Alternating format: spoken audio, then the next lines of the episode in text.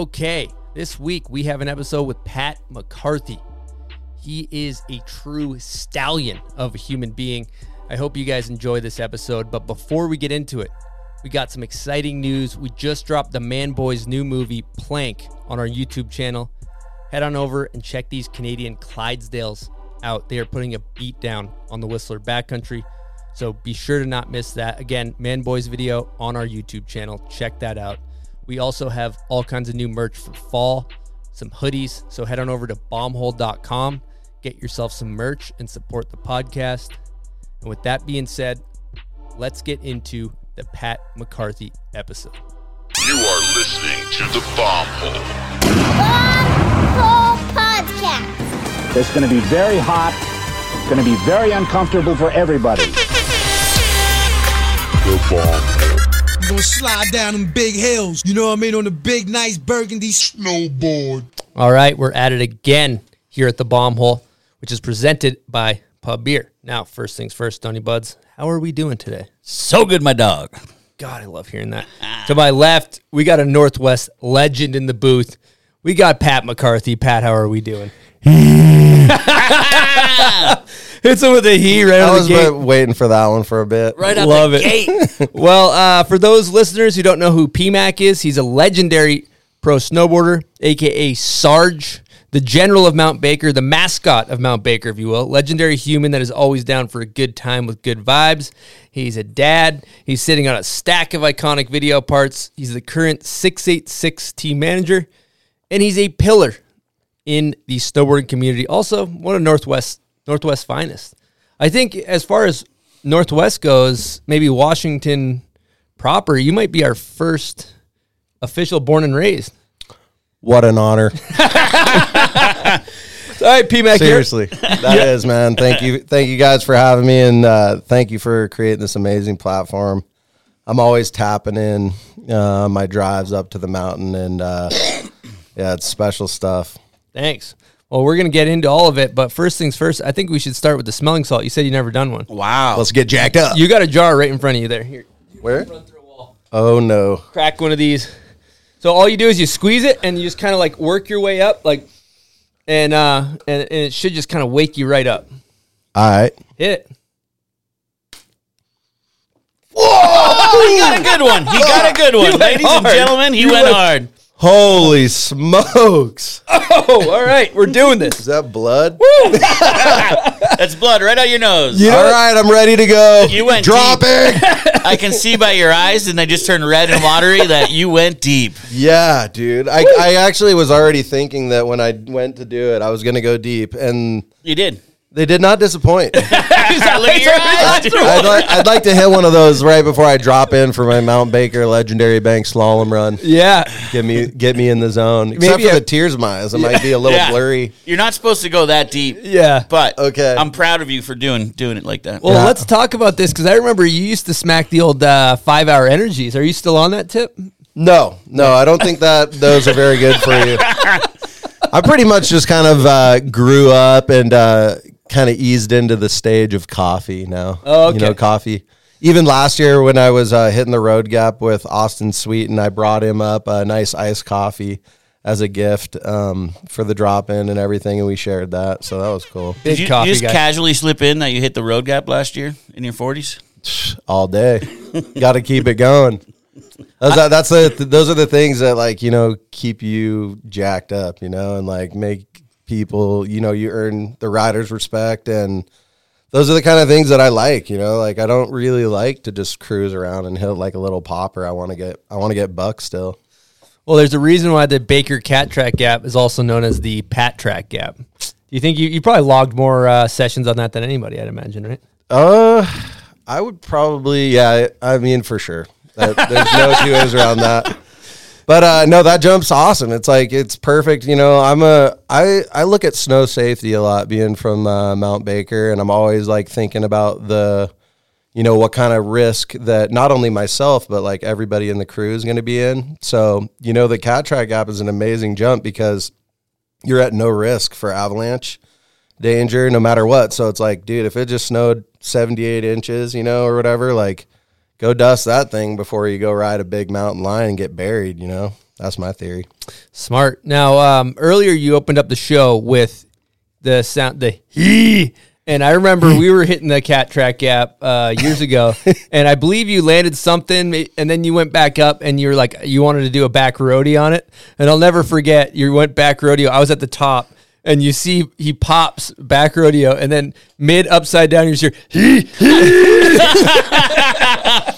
Can you break down True the he, story, the true he for story. us? Can you break a like the? I think that was probably that's probably like a Jesse Burtner thing, you know. I just have like being Haas, they call it or whatever. Like I've just always had like this energy. You know, like a lot of people, I don't want to be like out in the in the mountains and have it just be all quiet. Like you should be gassing your homies up. You should be gassing people around you up. You should be yelling at fools, like making it buck, you know, like like the, you don't want to be in the mountains and it's just some cool guy show, you know, mm-hmm. like let it let it be out there, you know, be out there, like you know, give people their flowers and just gas them up. So would you say it's like a war cry, or would you say it's like a mating call? Which one? Ooh, pr- probably not a mating call. Gonna say. Uh, it's a war cry. it is for sure a war cry. It's like let's get down to business. Like let it all out. You know, sometimes like you have all this. For me, it's like when I'm going into a day of snowboarding. Like you know, I have an objective usually. I want to like I want to crush it. I want to get something going, and like for me, that's just kind of like a little bit of a release. You know, when you finally like you know, let's say you stomped a nine over the cat gap, like then you're like, oh he. You know, like you let it out. You you started that morning. You had like it all built up to that one moment, you know, and like some of my most memorable tricks over the cat gap would be like I did the first like switch straight air over it. I did the first 900 over it, front nine. Front nine in uh 2003. Is it in moment of truth? It was. It was in Moment of Truth. Tech 9 represent. Yeah, Cole I, Taylor. I heard that that that part's really good, but I heard like one of the dudes that owns that company is like kind of like kind of questionable. Though. Yeah. I've heard the same. Very questionable.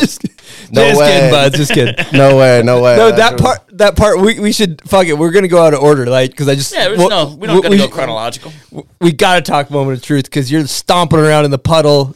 You got Lloyd Banks. Oh, that's wow. a heater part. Oh, man. I remember. Yeah, that was. Stomping around So- in the puddle. I don't know, like just to bring transparency to that. Like sometimes, you know, you might think you're like part of something like the whole time, but like really for me, I was filming with Think Thank Thunk for with Jesse Burtner. But I, like when I go out, I'm trying to stack like as many clips as humanly possible, like every single day. I do the same tricks all the time. I know there's all these riders that used to be like, "Oh, you can't do a nine if you already did one." I I don't r- run by any rules like in the mountains. Like I'm throwing everything I got every day, no matter what, and like no rules, no NBDs. Well, you're going for NBDs if you can, but like you're just going to do every other trick. You know, you got to be respectful also to the photographers that are out there. They want to get good shots.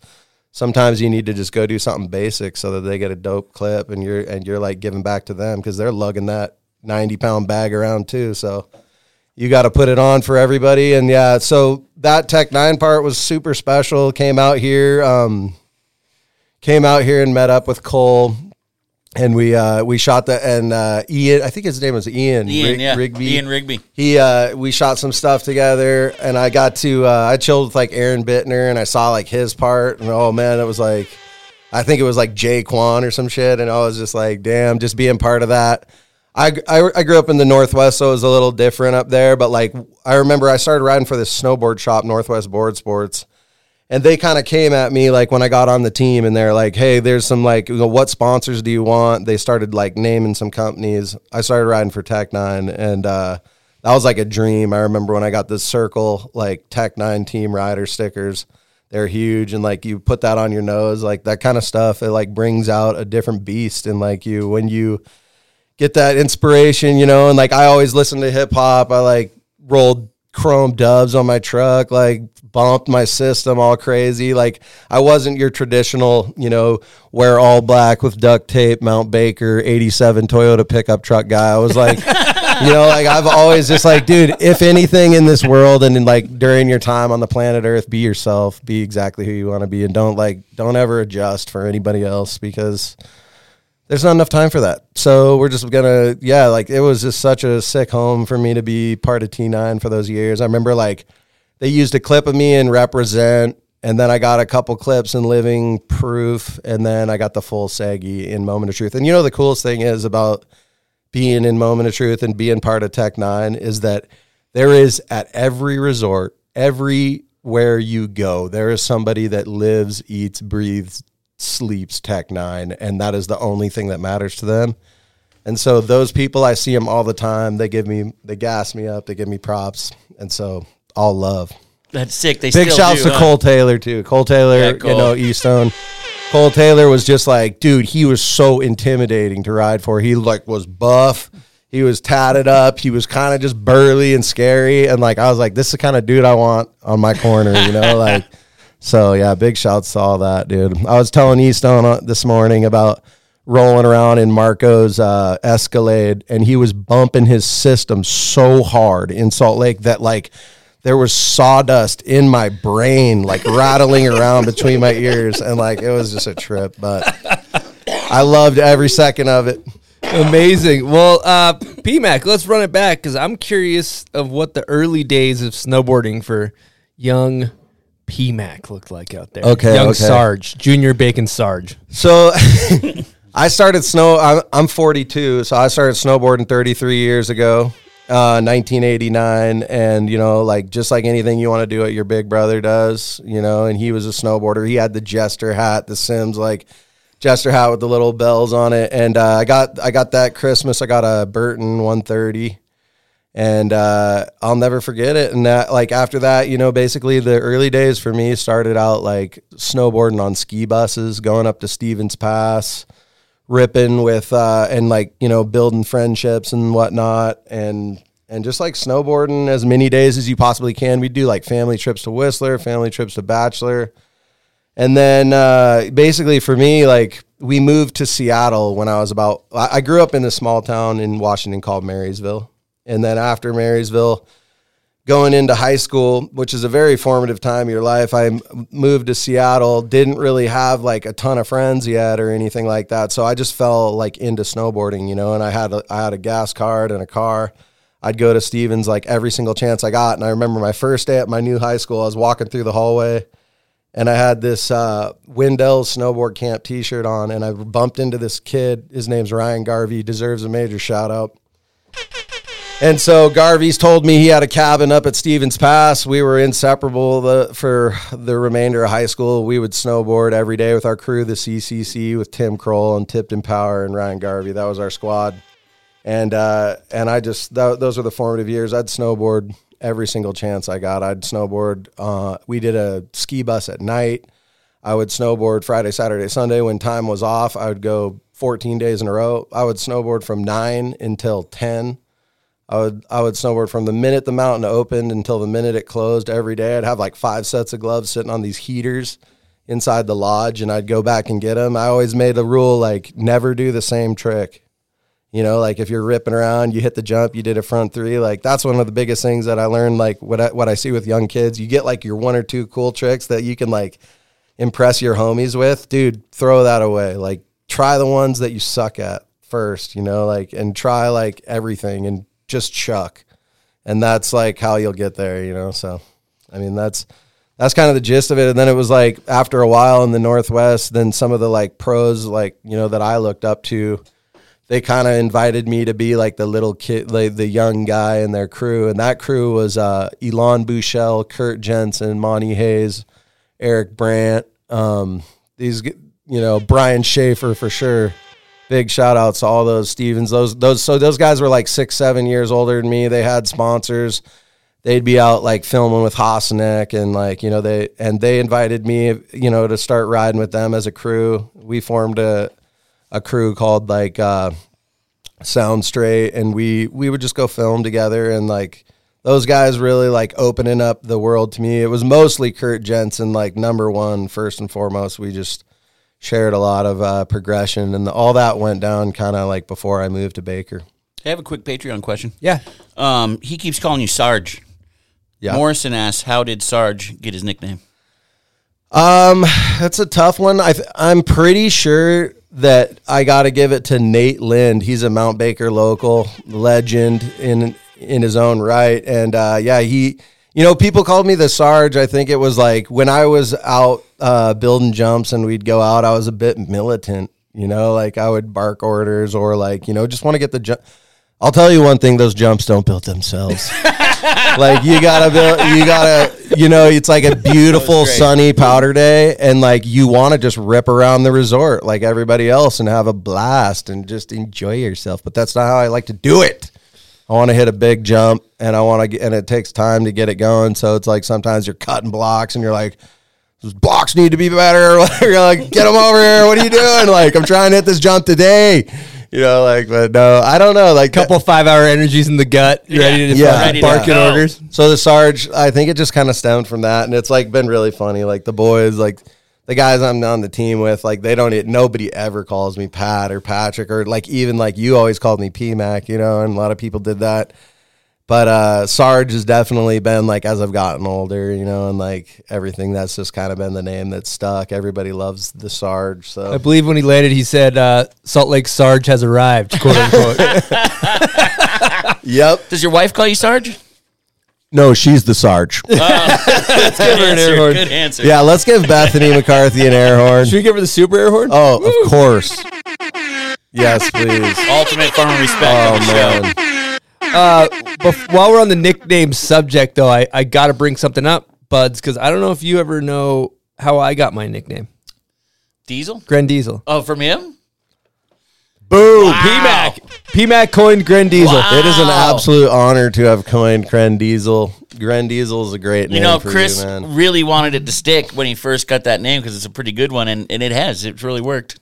Yeah, ah, Gren Diesel's a dope Yeah, Well, it, it came name. from. I remember did that's people called man. me. Yeah, whoever did that is the man. Well, people would call me Grendies. Yeah. and like we were, you're hitting jumps with PMAC, and he's all fuck, he's all jacked up, and he's like Gren Diesel, like Gren That's where it came Diesel, and like it just like Grendies to Gren Diesel. Diesel. yeah, how that's like when Grendies is gonna throw it down. He's gonna put some ham down that you've never seen, dude. He's in Gren Diesel mode. Diesel mode. He's no longer Grand Grendies. He's in Gren Diesel. So I'm glad we got that. I'm glad we got that cleared up. But uh, so so who was your first? How'd you get sponsored and stuff like that? Okay. Uh sponsorship started out, you know, in a lot of different ways. Like I started riding in high school for a little shop in Seattle called Greg's Green Lake Cycle, and then later I would ride for the Snowboard Connection, which was a huge one. But it all like started kind of like organically how it always does. Like I started riding through the reps, you know, like I would ride for Tech Nine through like the rep in the Northwest, who was like Mike Henderson, and then like you know you'd pick up these different sponsors along the way and um but i guess if you really want to look at like true sponsorship. It all happened in um in my junior year in college. Like so i would i was in college at western washington university studying in marketing and stuff. And uh and basically like I was putting out like video parts and I would I would put all my I'd like go to college on like Wednesday. You know, I'd have like Monday, Tuesday, Thursday, Friday, Saturday, Sunday, probably skip Wednesday too, and just filming with the boys, just just stacking clips, dude, and like and then uh yeah, basically option snowboards was the first one. They came to the table and they said, Hey, we'll pay you a salary, we'll pay you to travel. We'll we'll give you some incentives and you know like why don't you you give this snowboarding thing like hundred percent you know and we'll we'll pay you. They were going to pay me like twice what I was living on at the time and then it's like one thing I always like to tell everybody in the snowboard industry when it uh, when it rains it pours you know like when you get one sponsor like I would always go to Las Vegas to the trade show before it was in Denver and I would go to Las Vegas I'd have a backpack with VHS tapes with my sponsor me tapes. I'd have three ring binders with like, like my photos. I'd write out like like sponsor me, like like you know about me contest results and everything, and I'd go hand them around to people. Some people probably thought I was a kook, but you know some people it stuck with, and and before you knew it, like I had like the whole onslaught of sponsors and and it was uh, amazing, you know. So I think that's kind of how it happened. Like everything kind of fell in line after you get one who's really committed to you and they're going to pay you like salary. Then it's like when you go talk to Dragon or you go talk to like Northwave Drake and Pacoda, like they're gonna be like, all right, like they're doing that for you, like let's get on this train, and it's all about like building like the biggest group around you so that you're all like kind of riding together you know like that's a huge part of of sponsorship that i think people lose out on like you know back and then back in the day it was like every sponsor i had like found some cool way to support me you know like and so it was like from snowboard connection One Ball Jay wax i've been rocking with them forever dragon optics dude like you know and, and anybody even nowadays like i think it's really funny people are always real interesting about like how they're like oh i won't put a sticker on my board unless i'm getting like this certain amount of money from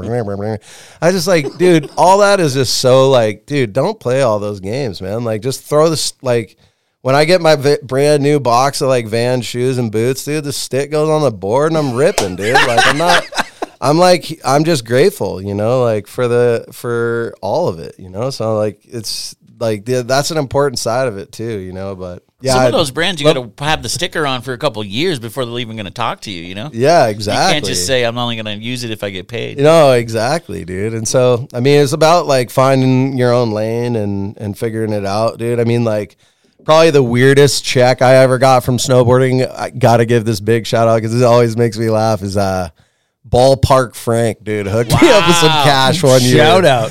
So that was uh, that was pretty classic. you got EPFs, that hot the- dog yeah. money, huh? yeah, I got a little The hot dog glizzy money. money. Glizzy, It's like glizzy, money. Glizzy got dollars. glizzy huh? money all lo- day. A couple things like a like the appreciation of the stickers huge, and and so many snowboarders, uh, myself included, are such like entitled pieces of shit that you're not gonna, that I tend to do that. What you're talking about The money Uh, thing. yeah, you're Yeah. like, I'm not gonna. Yeah, I love that though. Great point. But uh, one thing we just breezed over, we have to talk about is Option snowboards because Option is this like cult classic brand that's doesn't really get the shine it true. deserves. You know, we talk about Forum, maybe we talk about M3 a little here or there, but like Option was really fucking sick and the team was really sick. I want you to just talk about what that brand was like before it went away. Yeah, option was like kind of one of my well, it was my first like basically pro sponsorship, I guess, that was gonna like pay me salary. But they had an office in Bellingham. They were located in Vancouver, British Columbia. They made these boards like they they were all handcrafted. They were like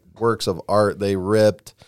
They were insane. I remember like so that year that I got put on the pro team, like the first trip that I went on, we went to Canada and it was me and Yoni Makinen and Kevin Sansalone. So much Wow.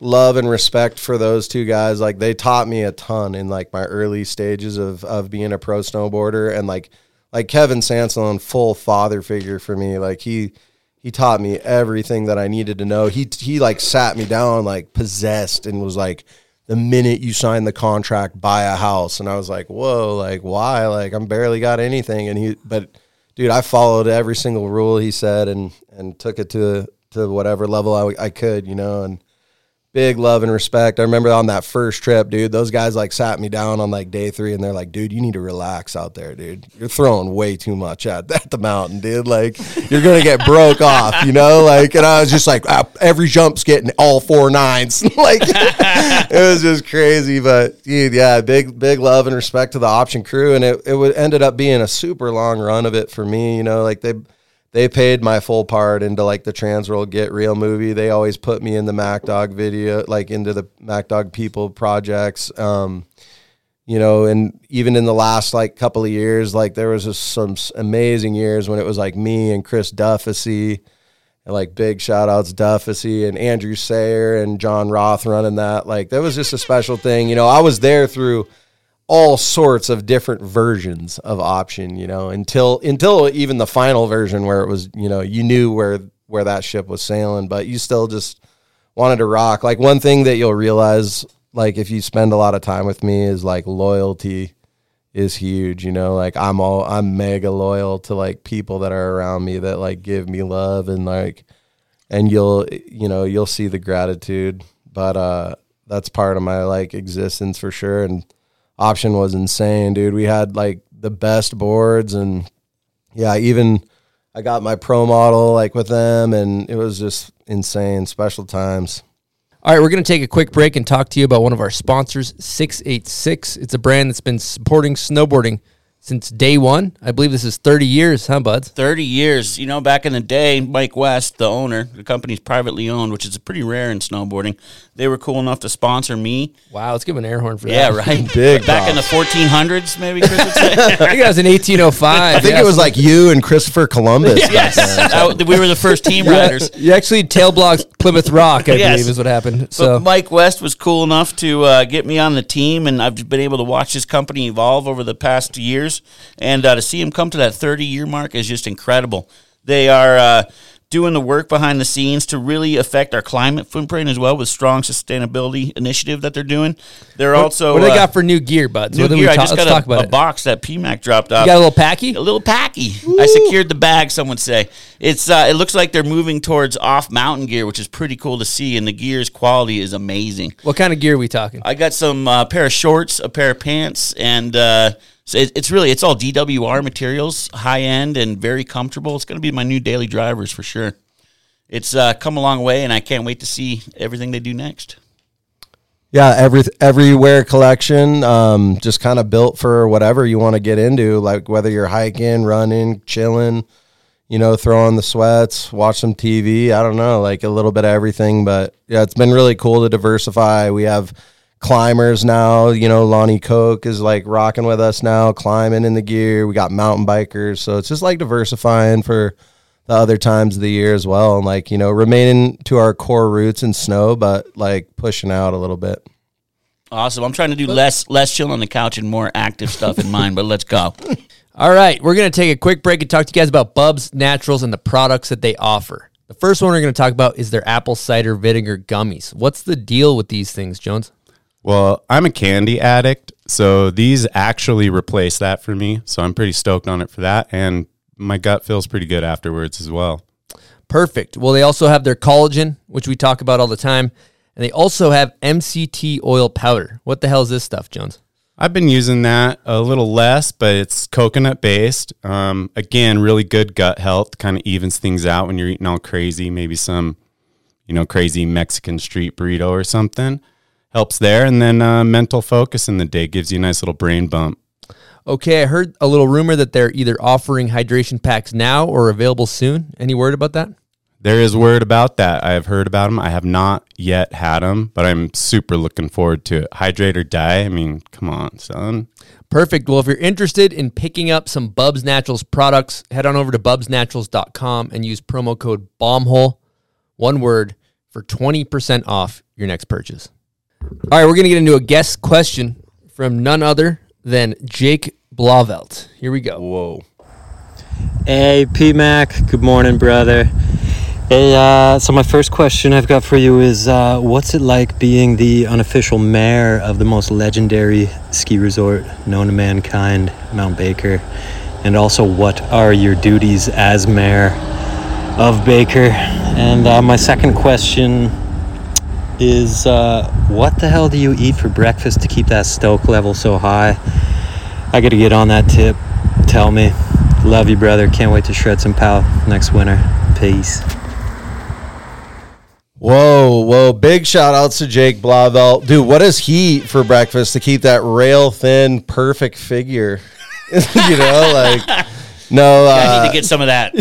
Dude, big, big love to Jake Blauvelt. What an amazing human. I'm so happy to call him such a good friend. Um, the mayor of Mount Baker thing, I that is a tough one because you know there's just so many like amazing people that have come from there, and like there's so many legends that are riding there still. Like I don't consider myself the mayor of Mount Baker. It's cool that like the industry likes to check in and say what up when they come to town, and like I love to ride there as much as possible, and like I appreciate that, but I don't know if I'd ever lay that those kind of claims. I'm mostly like I'm just grateful for the time that I'm there and I'm going to spend the rest of my life there ripping it up and and you know like what I like to hear is like Good morning skiers and snowboarders. This is Gwyn Howat with the Mount Baker Ski Report for February 23. We've had 36 inches of snow overnight with 48 in the last 24.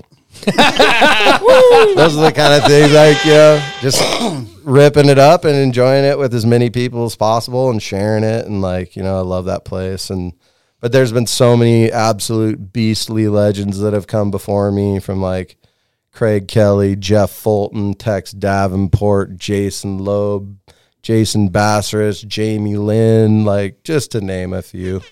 But uh, there's so many insane people that have come through, and like you know now, even nowadays, like if you like a lot of people don't even know this, but the rider like list for like what Baker could be on any powder day, it's like it's insane, dude. It's like you know Austin Sweetin, Mark Landvik, Ejac, Hana Beaman, Jake Blauvelt, like you know the list just goes on and on, dude. Lex Creeper, like there's just stompers out there just sending it at all times. So it's like I don't consider myself the mayor of Mount Baker. That's really epic that that some people might say that. That's cool, but I definitely don't want to um, come off that way. You know, just just a grateful person that's ripping it up and and sharing my stoke. And for breakfast, we're going Sarge Diner breakfast is what I like to hit them with. And my wife gets all bummed because she doesn't because it's super good, but it's not gonna be that good for you. But it's like you know I like to throw down like hash browns, eggs, bacon, toast, three four cups of coffee, and hit it. You know. You need that energy up I heard that you make a giant pile and then you reheat it when you get back from the, the mountain. That that has that's happened before. You're you're getting uh, references to the Skittle Grill at, at the uh, cabin. The cabin, like I'll have to serve up food. Like once you become team manager, if you're not an insanely good chef, like you're blowing it because you got to feed these guys, and they're like, that's not gonna happen if you don't throw it down. So. Yeah, no, that the stoke, you know, you got to keep the stoke going. I mean, that's all part of it. I love, but much, much respect to Jake Blauvelt too. What an absolute gem! Beauty. Great father, great rider, like Great method. Insane human. Great chicane. Uh, so going back to what they just what you're just talking about, I kind of want to paint a picture for the listeners that don't know. You know, every crew that knows PMAC in one way or another, when you go to Bachelor, you're like kind of calling the mayor, quote unquote, and you're saying, "Hey, we're coming through," and you've always had this hospitable way. Whether the crew is, you know, myself and Scott Stevens coming through, you put us up, you know, or whether it's really, anybody. There, there's so many people that speak that can speak on exactly what I'm talking about, but. Uh, where does the drive to be such a hospitable host of not only the mountain but also your personal space come from? I mean, really, it's like that comes from just I love to share like knowledge and experience with people, like rather than sometimes growing up, like you saw like the guys, like everybody kind of hides and shares stuff, and like I don't know, I just like I've had experiences in my life and and whatnot that just make me feel like sharing things with people is what it, where it's all about. And like, you know, when you show up to another mountain, like, dude, people brought me in every place I went and treated me like royalty. So when people come around me, I do the exact same thing. And like, and it's like, dude, you the the energy that you put out into the universe is the energy that you get given in return. Like anybody that meets me, like I give everything I have away. And I give to every person along the way, and I give to any organization and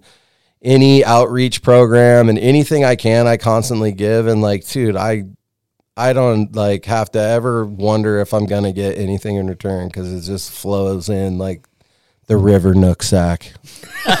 The salmon of the capital. The Capistrano. look sack. Yeah, but no, like it's so cool, and even in the last couple of years, it's really gone off off the rails with like you know like people like you know when Iikka comes to town with the DC crew, people like rent the cabin, or like when the Vans homies come through, they rented my cabin, and you know the it's special, dude, to share it with everybody and to like, you know, I like to even like if they hit me up and they're wondering what jump to hit or whatever, like I'm not don't I don't like all this big secretive thing about the mountains, you know, like I want to be an open book, share with people, like and then it's like, you know, if you're that and it also it's like in the, in another sense, like if you're that worried about like somebody maybe getting to something that you wanted to hit or whatever, get your ass up early and go get it.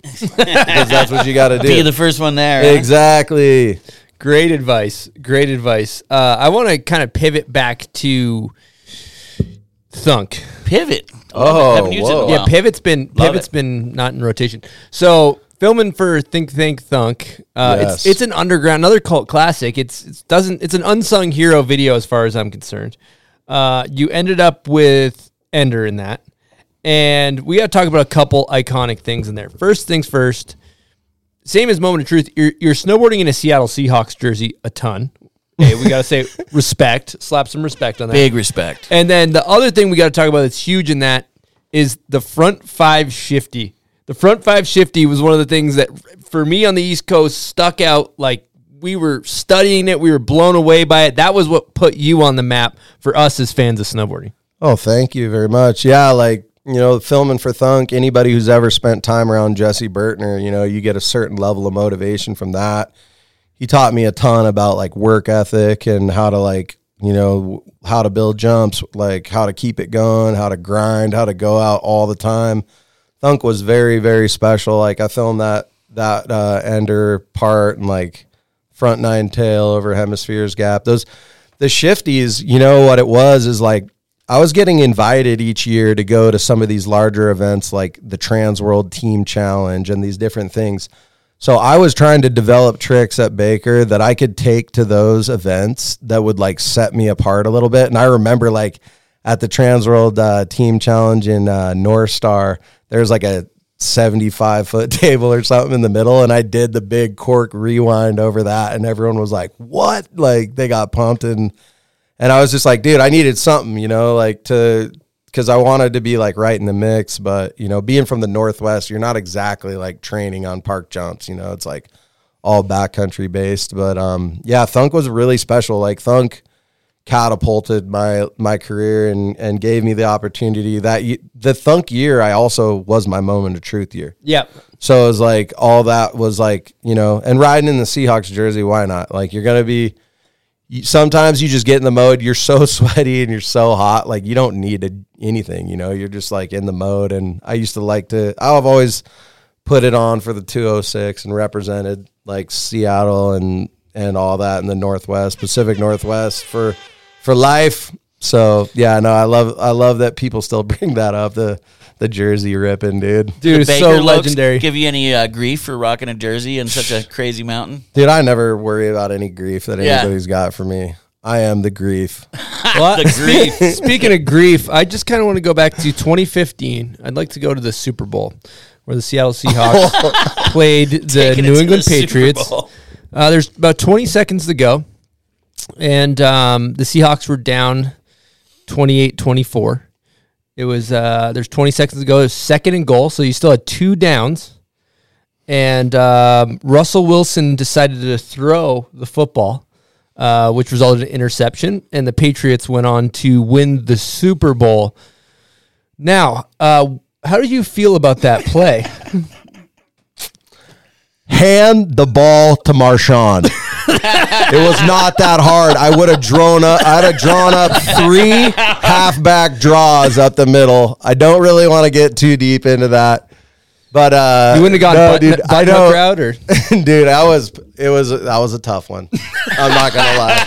That was a tough one. We were looking forward to getting our second ring in three years there. Wow. But you know what, dude? You you've had a lot of rings collecting over there in your uh, Patriot world. So yeah, it's been fun. We're in a rebuild. It's it's good to It's suck been again. Fun. Yeah, it's been like the bandwagon. we just went through. We just lost Russell Wilson to Yikes, the Denver yeah. uh, Broncos. We're in some sort of rebuilding scenario. But you know what? Like I'm a Pacific Northwest Seahawks fan for life. We've only been good those few few years, you know. So there's a lot of other years I was still a diehard fan. So I'm still rocking with the Hawks, dude. Let's go. Let's go get it. Let's talk about that that hat you're wearing for the listeners. Like that thing is A a, little sh- hitter. Yeah. I got a whole. I I'm really into like collecting uh, vintage Seahawks gear. I get I scour the earth for it. I've got like jack. I've got I've bought like Seahawks starter jackets in Paris, France, Wow. in like vintage stores and stuff. And I have like I have probably like got about ten uh, starter jackets and all sorts of hats. Like this this shark's tooth one's pretty rare, but I love I love my Hawks gear, dude. I'm always repping, dude. I got the jer- every Sunday you can catch me with the wings in the oven and the jersey on and the hat, dude. I get inspired when I see I get inspired when I see Wings Gr- in the oven. Granier's got like the uh like I love how he's got the um Tom Brady like cutout and all that and like Dude, see, so I'll I'll fully do the same thing. Like I'll come and like I'll drape like three of my starter jackets like around the room, bring out the helmet, and then like you know put the ring on. Get the, I got the sweatpants with the Holmgren the like ring, too? starter jacket with the hat, and like dude, it drives my wife insane. Bet. But you know what, dude? Like being a fan is being a fan, man. My my best buds from uh from high school, like they all have season tickets and try to make it to a couple games a year, and you know, it's always you know being being a fan of sports. There's nothing wrong with that, dude. Sometimes snowboarders are like, dude, what do you, you know, like be yourself. Like I always say. Do you guys ever paint your face like real fans? I don't. I haven't. I can't say I. No, I paint the chicken wings, the hot You sauce. do? oh, with hot sauce. All right. Yeah, dude. No, I'd I'd love to. Dude, come on up. We'll catch a game, man.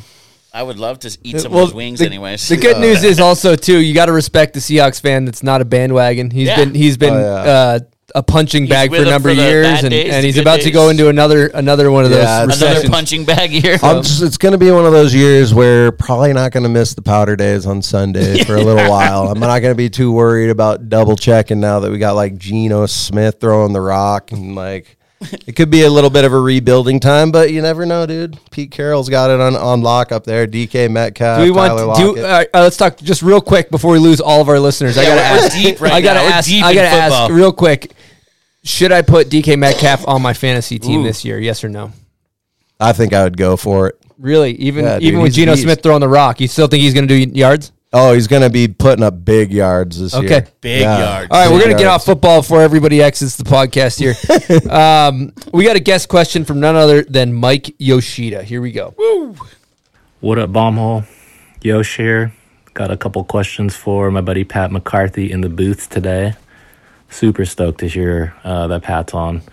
Um, my first question for Pat is explain to us what the Pat factor is. And my second question is there's a jump that you hit in your part and get real that you do a double backflip on in Grandma's Cornice Um, and explain to us uh, how that jump session came about. Uh, you being the diplopat, and yeah, I just I just want to hear that story again because it's so insane. Um, yeah, stoked to hear your episode and uh, love you guys. Peace. Love you too, Mike Yoshida, and let's get him the the one air horn that just goes off for like five seconds. Because, dude, Mike Super air Yoshida, horn. what an amazing human being. and the applause. Woo! Yeah, Yosh. I was actually, I was And a actually, gunshot. I was actually telling Easton on the way today um, how important, like, if without Mike Yoshida, probably no no Pat McCarthy. You know, like goes hand in hand. He was a huge part of like my snowboarding because in my like formative years, he was actually cooking breakfast for ski patrol at Mount Baker. And he would get up at like four in the morning and he would cook them all breakfast before they would go out to do avalanche control.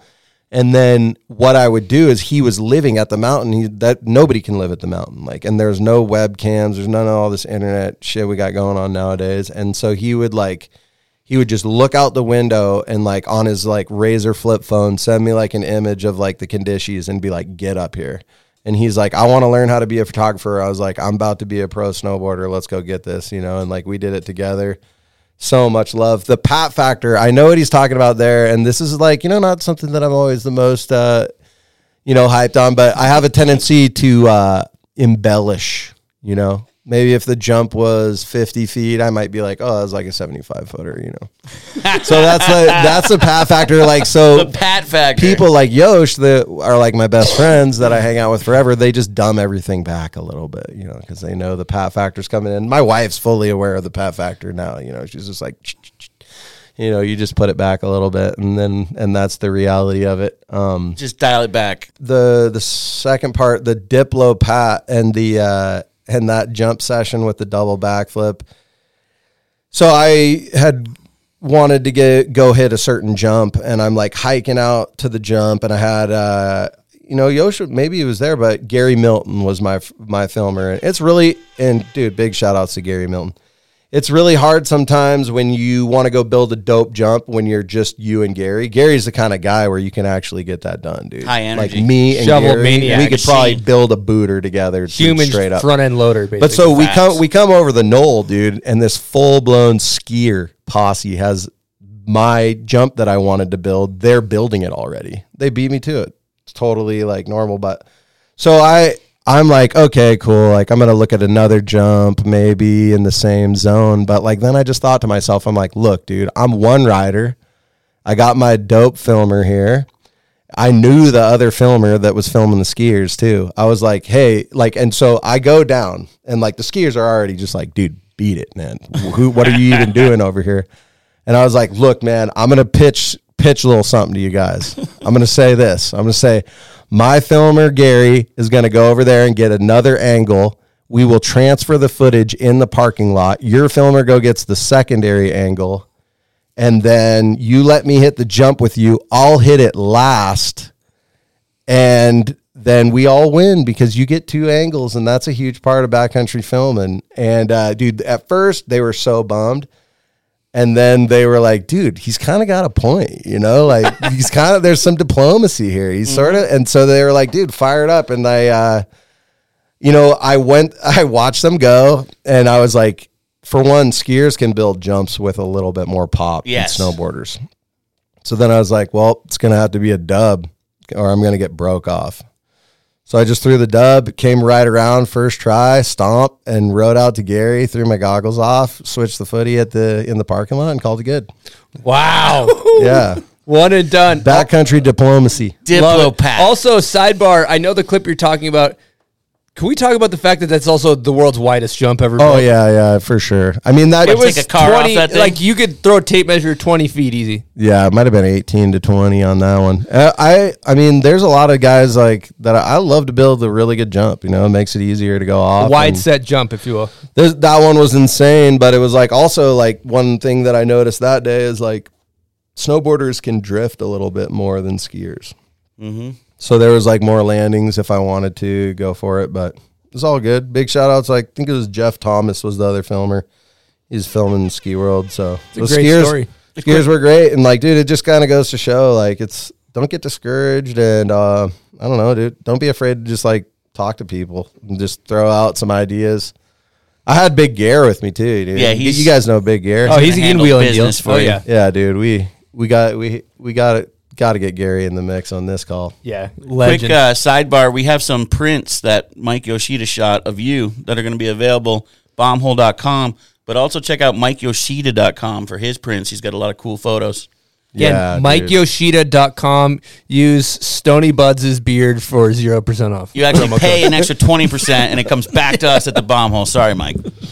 Yeah, dude, so much love, Mike Yoshida, dude. What a ledge, and uh, dude, he do, he's gone on to do so much amazing work in the snowboard and- world, and uh, he's just one of my best friends, and has you know, like I always say, I would I would have never got where I was going without working together, man. Like, find yourself a good filmer and photographer, be friends with them, and give them love, and like you know, pay it forward to them because if you're a snowboarder, you're gonna need you need all these allies, dude, to get where you're going.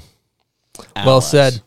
Uh, we also just talked about we talked about Get Real, and that's a that's a really fun uh, talking point because we both were in that movie, uh, For and sure. we got to film together, and it was great. And um, there's just a couple things that, that we should we should talk about from that part because you had a you had an incredible year that year. You're just stomping everything. Um, we can go trick nerd stuff specifically. Uh, I want to start with the the back seven dumper. Ooh, back seven dumper. Put it in me dumper, bub. Um, yeah, the back seven dumper. I that I Explain built- what it is for the listeners too, because not Yeah, everyone what knows is- what that is. Back seven dumper is a flat off the heels kind of backside three to like front flip back three. Oh, is like how I like it's it's very hard. I've I definitely seen David Benedek do it back in the day, like maybe watching a robot food movie and like and then Bobby Meeks and I talked about it one time and then that day dude it came around like straight up butter. Like one of the craziest things about that shot that hardly anybody knows too is if you slow it down the there's a branch hanging off the tree like 20 feet in the air. It hits me in the back of the head. And then it just like and i don't know if that branch it just like sent me right to my feet. And yeah that was a that was a special time. I remember like I was filming in Whistler all that whole season, pretty much with Mikey Rencz and uh, Devin Walsh, and then Eero Niemela, and like, dude, that was just being with those guys was so legendary. And I remember like right before I left for that trip, Joko, you know, Joe Carlino, huge shout outs. He showed me my timeline, and he's like, he's like, dude, if you can get like five more banger shots, you might have a shot to like oust you know, Jed Anderson for the closer or whatever. But, you know, dude, big shout outs to Jed Anderson. That guy's like one of my favorite rail riders. But, uh, but anyway, you know, so like after that, I was kind of like a man possessed, dude. I was like trying so hard. And I remember like I built a jump and I tried a bunch of double backside rodeo 1080s. And I was like, I'm going to get this ender and like I'm going to get there. And, you know, just like many video parts do. And I'm sure Chris can attest to this. It doesn't always like 100% pan out the way you want but but I was still really proud of that part and uh, that was amazing dude. I was so stoked on that week that I got to spend with you and uh, Scott Stevens and like we we had an amazing you guys all got clips on those jumps too dude and you guys were great dude throwing it down. I remember just watching Scott Stevens work on that trip, and he would like, you know, he'd come out and he'd help you build the jump and whatever, and then he'd be like, "I'm not hitting this thing," you know, and then he'd have like his own jump that he was all like, or this other feature where he was going to do like a cab five foot plan or whatever, and it was just, you know, it was awesome. I have a Patreon question. This is from none other than Matt Winehouse. Waynehouse. Oh, let's give him an air horn. Big oh, let's get horn. Wayne House a air horn, dude. Yes, He's well crushing it. deserved.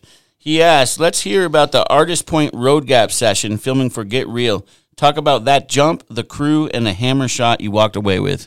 Oh, the Artist Point Road Gap is a it's a jump at Baker that gets pretty rarely hit, you know, like not very much it's it's super high speed and it's very big. It's like pretty much bigger than any of the other jumps I've hit at Baker for the most part.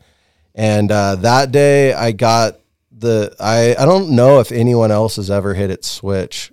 I got like a cab under flip on that uh, that day.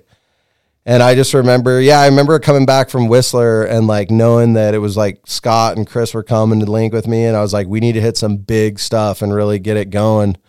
And so those guys were so down. And like that jump that I remember that day, we left super early in the morning. Like I had the crew out there like 4.30 or 5 in the morning. And we we just like didn't even ride the chairlift. It's side country, but we like hiked all the way from the parking lot straight to the jump so that you could get the best light on it. And dude, those guys, like, yeah, I'm sure Chris remembers, dude. He flew off that thing. Dude, like I a- gotta say, he flew off like Oh, a you hit that. cannonball. I hit, I hit it too, which I think I tried to back 180. I don't remember, but the one thing I do remember is this is super important to the story. This jump is massive, and I'm a snot nosed shithead kid from Yeah. East Coast that like doesn't even know how to catch air, and so I'm with PMAC, and we're all building this wedge. And the day before, at some point, and at this point, I think PMAC had been he was like hammering five hour energies on a regular basis. Oh, oh yeah, so dude. he- I have the Every three Costco hours, the cake. five hours are going down. Oh and, yeah. and at one point, we're all shoveling. It's kind of quiet, and he just goes, "All right," and we're like, "Whoa, what's going on?" Like he's, he's doing like a big PSA, you know? We're like, "What's happening right now?" He's like, "I'm going first. I'm gonna go first. and we like, we it was some huge relief. But uh, do you remember that? Yeah, I love that. I love that. Like, you know, sometimes I mean that's all like every rider, like usually, you know, the legit way you gotta play Rochambeau, dude. Cause like, you know, especially now I'm in my older age, like I actually love the Rochambeau. Because like you just you leave it up to, to fate, dude. Fate like, decides. You know? But like a lot of the time, dude, when I was those were like prime time years. So, dude, I was firing on all cylinders, and I used to love to guinea pig the jump for everybody. It was like kind of like my thing. Like people always bring that up to me. Like I just love to like I love that feeling of like you have no idea if it's gonna work, and you just want to come in mad hot and just blast one, you know, for the homies. And so, yeah, that was that was really crazy, man. I was hyped that you hit it. I remember like Sammy Luebke. We got to give him a little shout Yep. because he was with us too.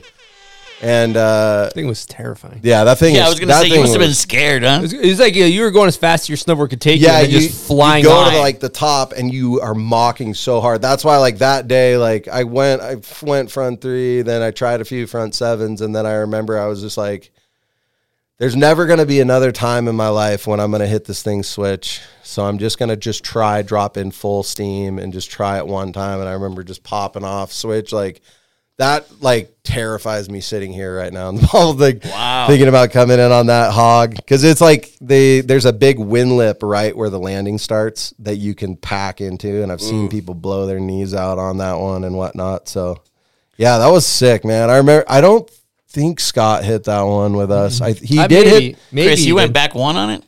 Yeah, I didn't even come close. I like. I just. That yeah. sounds scary. I, feel like, Dude, Such he a big boosted jump. off of it. Boosted. I remember hitting it. But I don't remember don't being remember like, anything I'm else going to ride beyond away that. from this. yeah, you're like, uh, I think that'll do it. I hit it. We're good. We're good here.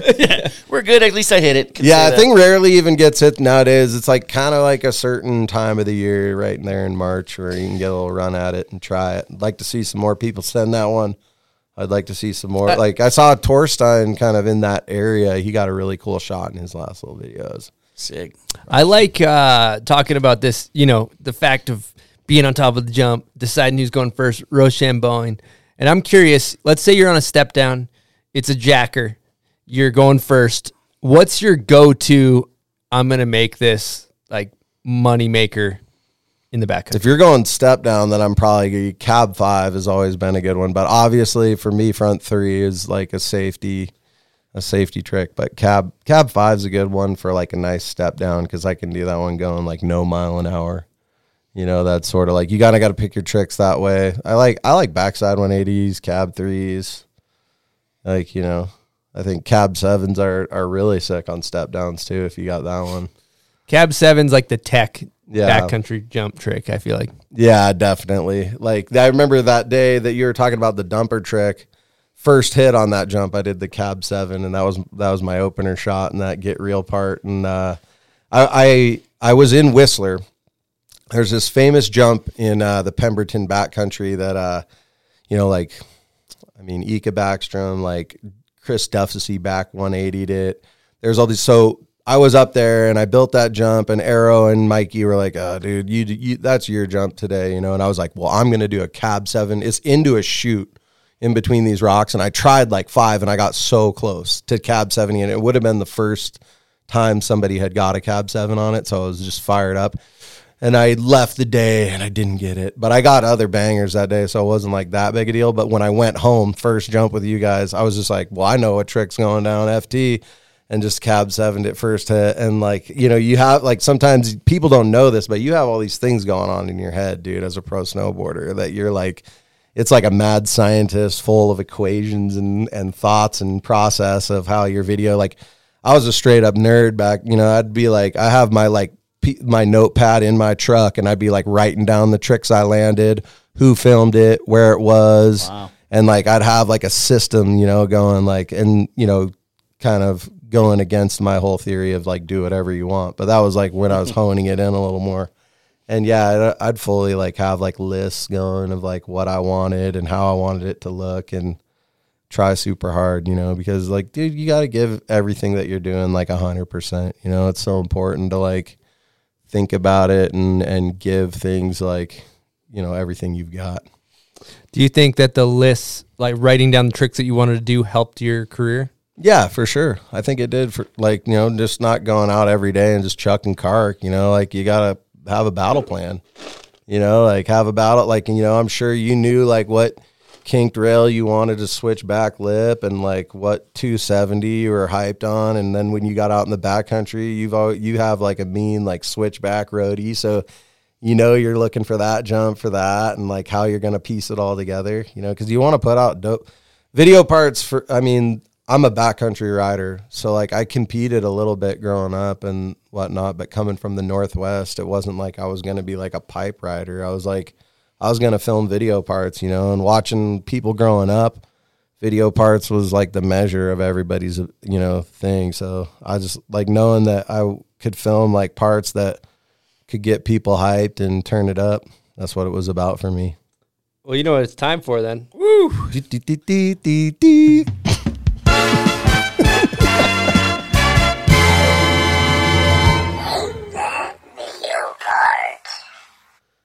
Name That Video Part is presented by the Ikon Pass.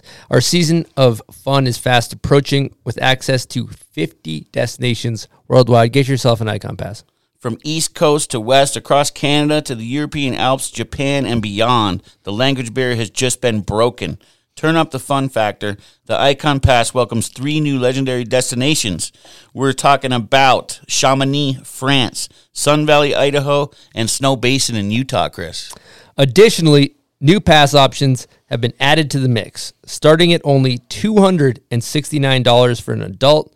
The Ikon Pass Session 2 Day and the Ikon Pass Session 3 Day offer a range of affordable entry points. It's time to bring back the stoke and get ready to let the joy out with an Ikon Pass in hand across 50 of the best mountains in the world. Head on over to ikonpass.com. Now, let's get into name that video part. Uh, PMAC, how is your confidence level zero through 10? Um, it would just it just really depends on the era, you know. Like I'm I was diving into the videos tough though. I don't know, man. I'm gonna go. I'm gonna go with seven point five. Woo! I'm Hi, gonna, I'm gonna high. go with 10. That means he's got a, just a big meatball tossed up. He gave, yeah, We're I'm throwing a beach ball in yeah, the air. we're throwing a beach ball at him. This is a like beach ball sized meatball. This is like when Tim Wakefield throws a knuckler, but there's no movement. It's just like a basically a he, like This a, is not fair. Here we go.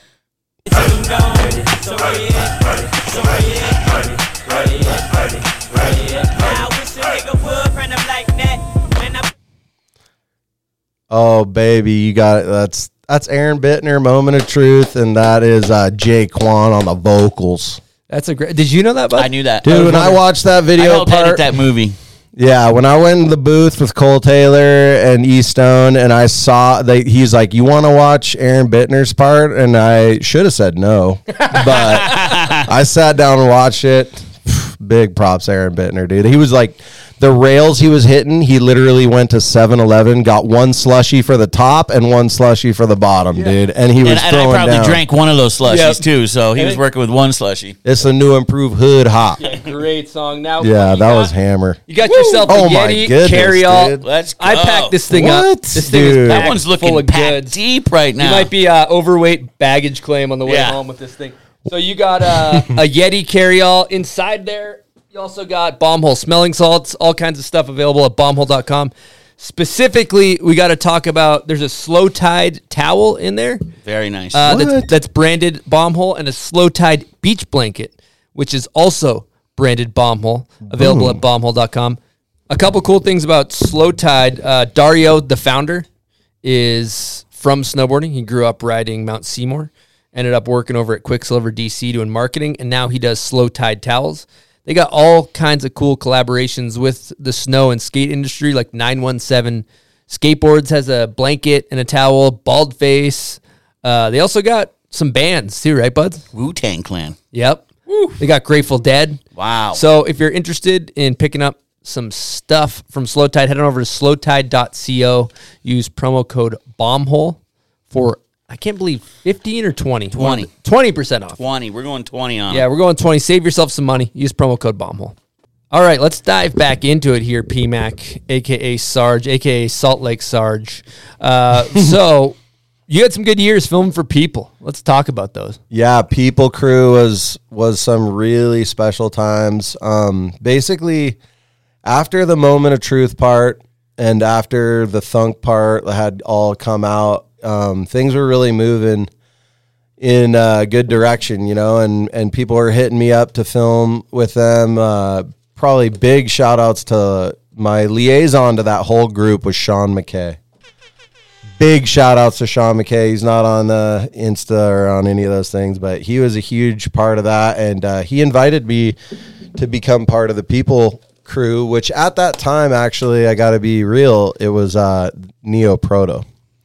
So I filmed for the very last Neoproto movie. It was called Some Kind of Life. Great video. And uh, that was the first year I met like Austin Smith was like this new kid on the block that was just mind melter, and then uh, like Brian Fox was in the crew, and it was Pierre Minhondo who's just like he's just an amazing artist and filmmaker, and like just I got so much love and respect for Pierre Minhondo, and then he had like Corey Kaniniak, and uh, there was also like Gabe Larue was all part of that, and those were some amazing years. It was a th- it was three years in a row that I worked with those guys, and we just had a really tight knit group. You know, we weren't really bringing a ton of new people on each time, and we were like sort of like a little a little clique, you know, and everybody like worked really well together. And yeah, those were like some sacred times, like filming for all three of those movies. And I would just like pile my snowmobile on with Sean McKay and like just rip it with him, you know, like, and he was kind of like my ride or die with with that whole group and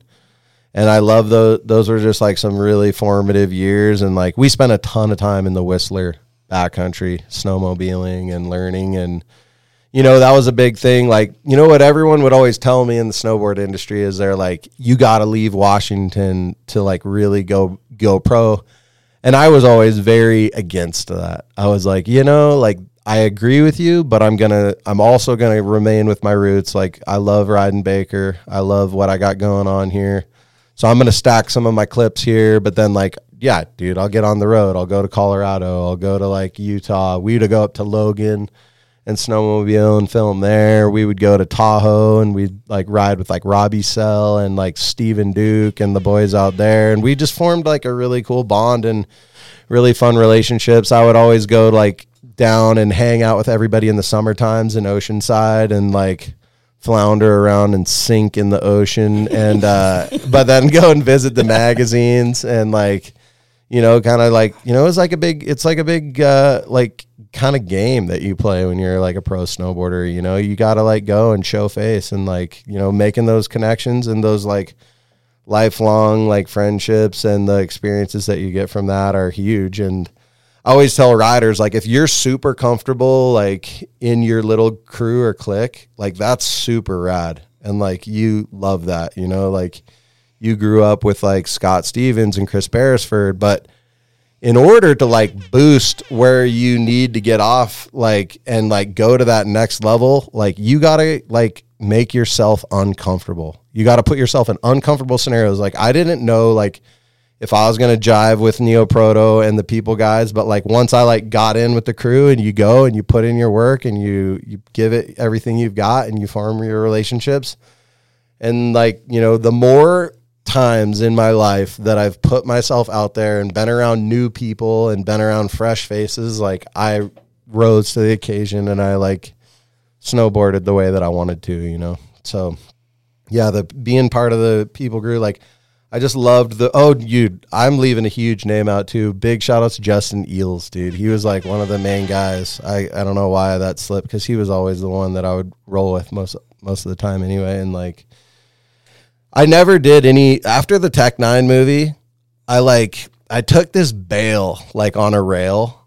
and I just basically like I took like all my boards that weren't 161s and I just threw them all away. I was like, I ain't doing, I ain't, now that I don't have to like do that to get to the next level, I'm not going to do that. You know, like I'm backcountry Sarge, like that's how we're going from now on. And like, I just, like, I, I sailed that ship that day. Like, it was like a 36 stair triple kink. And I just like, ate hip on concrete and was like, dude, my my whole butt was black. And I was like, dude, I'm done. Like I don't want to do that and it's not part of like the type of rider I am, so that was the that was it for that. But um and then those guys were still like crushing it with the rails. I remember like Nemo was dope. Like mm like got to do some dope trips with him and like we'd have like Louis Fountain out with us and he'd be sharing knowledge and like we've synced up with like Bobby Meeks and like a lot of like the older guys were giving us love and and uh, we were all working together as a really cool unit and like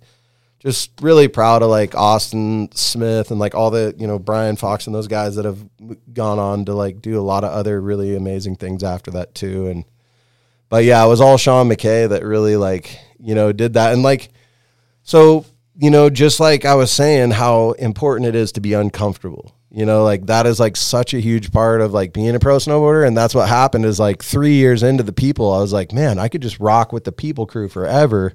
Just like people did that with like absinthe and stuff. And they're like, oh, dude, I'm the absinthe crew, like Nicolas Müller, blah, blah, blah. Like, just keep going, keep, keep putting it out. But like that was the reason that I actually called Joe Carlino was after the third year of people. I was like, I could just keep rocking and doing exactly what we're doing and it's working and I'm and we're all like making money and we're doing our thing and and we're having this this sick life. But I don't know. I was kind of longing personally, like I had heard wind that like Transworld was doing these movies where they just scrapped all 15 riders every year, and they're like, those guys are dust, new crew.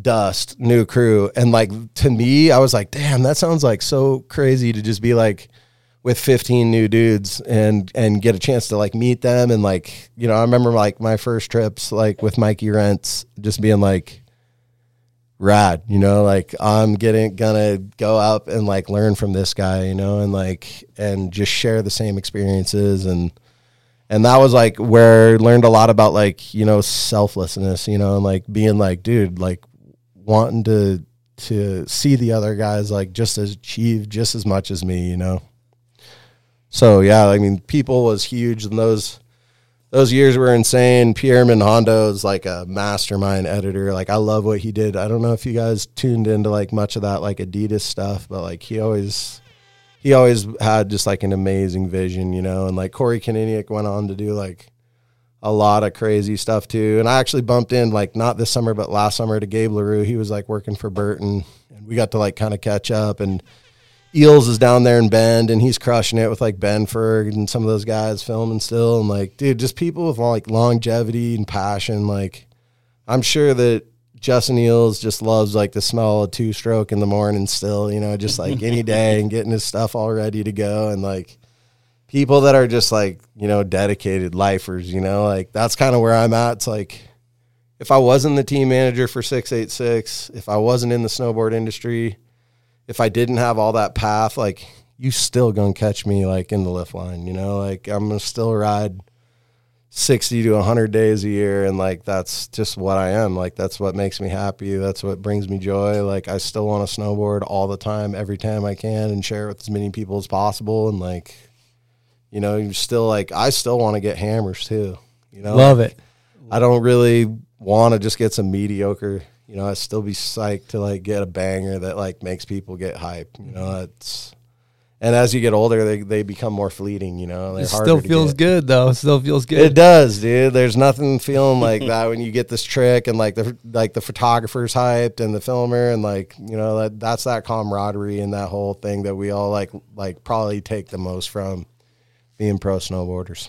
Well, man, there was a lot that you just said there. There was a lot of impactful words, and there's a couple things I kind of want to rewind and, and go over as you're you're kind of dropping knowledge, and it got me thinking as you were talking.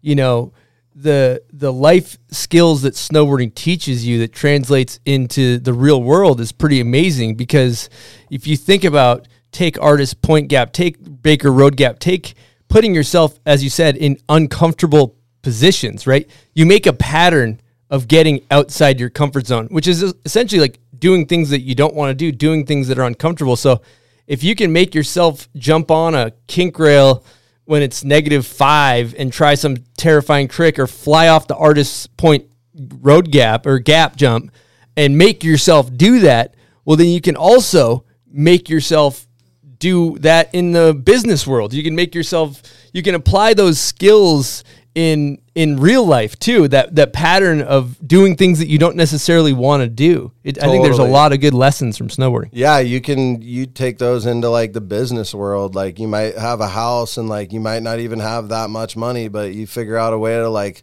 leverage your equity away and like take that money over and like and buy another house and you might be stretched out and crazy, but like that's like you got one life to live. Like sometimes you need to push yourself and like I always like I don't know why it just keeps coming back to the uncomfortableness, but like whenever I'm uncomfortable, that's when I rise, you know, like whenever I don't feel like the perfect scenario or like I have all the perfect people around me, you know, like when I when it's new, when it's fresh, when when you're just like trying to adapt, you know, that's like humanity to me, you know, like that's like what we need as humans to like just kill it, you know, like there's no sense in just always just like and you know, I'm not saying that it's wrong that like you know you see certain riders and they're always with that one homie, you know, or whatever. You know, like you see like J.P. Walker and Jeremy Jones, like that was a dynamic duo. You know, like those guys murdered it, like, and nobody could could stress. But like, you know, just new people, like fresh blood, new things, like you know, like I'm sure all those dust box kids, like if they like, you know, mix it up and go on and do other things, they're all going to succeed. And like, you know, that uncomfortableness is something I think people should like, you know, lean into a little bit more. and there's there's something that's really cool of all those things you're describing of you're basically you know become a diplomat i'd say of the sport especially of the northwest and particularly baker so i want to talk about how you were uh, crowned or gifted or you you achieved the craig kelly lifetime achievement award and what that meant to you Oh, that was heavy. That was um, you know, that's in where I'm from, that's that's just kind of like the biggest thing that can happen, you know. So Jeff Galbraith hit me up from it and it was just it hit me like a ton of bricks when he told me and just it's just a special thing cuz it's kind of like being recognized by the people that you appreciate the most, you know, like and and just being able to like yeah just i just look at it like it's it's a it it added to that el- element of diplomacy you know and like it made me feel like hey, i want to make people feel welcome and make people feel comfortable and like and bring people into like this magical place and yeah, it was, it's very it was a very special thing, and like I'm I was honored and like to get up in front of everybody that's there to race and stuff, and I was like the first thing like I didn't even think about what I was gonna say, but the funny thing is is like when it comes to racing. I'm mad slow. Like I was like, I don't know what it is. Like if you race me around a track, if you do anything with me racing, like you're smoking me. I'm gonna just tell you that right now. But it's like, so the first thing that came out of my mouth was like, this is the only way I'm gonna get one of these jackets. like it was just like so funny that way. But you know, like Can you tell the listeners what the award is and what you got to do to get it? And yeah, Show the- you can pull up the jacket I got the jacket here. I brought, um, you know, Jeff Galbraith, Mike Olson, the Cummins family, the Howats, um, Dan Donnelly, Carter Turk, um, Jamie Lynn, the Dabari family, Tex Davenport, John Logic, owner of Snowboard Connection, Jason Bassrich, Kelly Joe. So they're just like those are all the other people that won. those are all the the past winners, you know. So, um, and yeah. it's given away at the uh, It's given away at the Mount Baker Bank Mount Baker. Bank Slalom. and it's like uh, they call it the Thunderbird Award, and there's like a little trophy when you first walk in at Baker, and it's for sure an honor. I was my mind's blown like to get that at at the age that I did, and like you know, it's just a testament that people are paying attention to what I'm got like. I like to consider myself like a boots on ground warrior, you know, like I'm in the field, I'm with the boys, I'm learning, I'm like te- or I'm teaching everything that I've learned. I'm like I don't try to boss anyone around, but I just want to share like some of the knowledge that I have and and uh for me it was it was probably up there in like the top like one or two things that I accomplished because it's more like being recognized by the community, you know, and it's not something that I did an amazing trick or I like was the fastest. or won the race. Yeah. what year did you get it? Um, it was in uh, 2020. Woo. Yeah, That's recent. And you know, since like COVID, like we haven't been able to have the race and everything. So current yeah still Yeah. still So hold- you're the current holder. Kind of still holding, but you know, I'm sure that they're they're chomping at the bit to pass the torch. Yeah. you know, and So if that's there, huge. There'll be another person that that will get it. I'm sure they'll feel like you know the same way that I did, and like you know all those other people, like the Howats and you know Bass and Jamie Lynn. Like those are like my heroes. You know, so it's like Yeah, the Cummings. That's an amazing list. yeah, right dude, there. for sure. They're they're all like they all had a special place in in the community of Pacific Northwest and in that region in general. And so it's like it's been been quite an honor to have that as as part of my life and like you know every day when you walk in the Mount Baker Lodge it's there and like people see it and like it's this beautiful like hand carved Thunderbird and there's like the names are all etched on there and it's like it's like the Stanley Cup. Yeah, it is. Snowboarding. 100% I was North- so northwest kidding. yeah but no, it's yeah, su- super special. Uh, yeah, thankful for for Galbraith and the Howats and and everybody. You know, like it's a it's amazing that that I was able to like move up there and like to be embraced by that community and to like see all the other people that have come from there and everybody's still charging the mountain. You know, like ripping it in their own way and. You know, You, you know what's really cool too is it, it embodies everything you just talked about about being a good person and and just showing people around and and being hospitable and just treating everybody with respect. All these things you keep hammering on. And the Craig Kelly Award, the one thing that sticks out is you know he he was admired people that did it for the love of the sport, not the people that were the best, from what I understand. You know, Yeah. he's a true snowboarder, whether the cameras are on or cameras are off. Yeah. And I love how you said, like, doesn't matter if I'm working in the industry, I'm still doing 60 to 100 days a year. And I think that that's, it also embodies, you know, that as well. It's like a true snowboarder, snowboarder. Yeah, wife permitting. but uh, on that number for 60 to 100.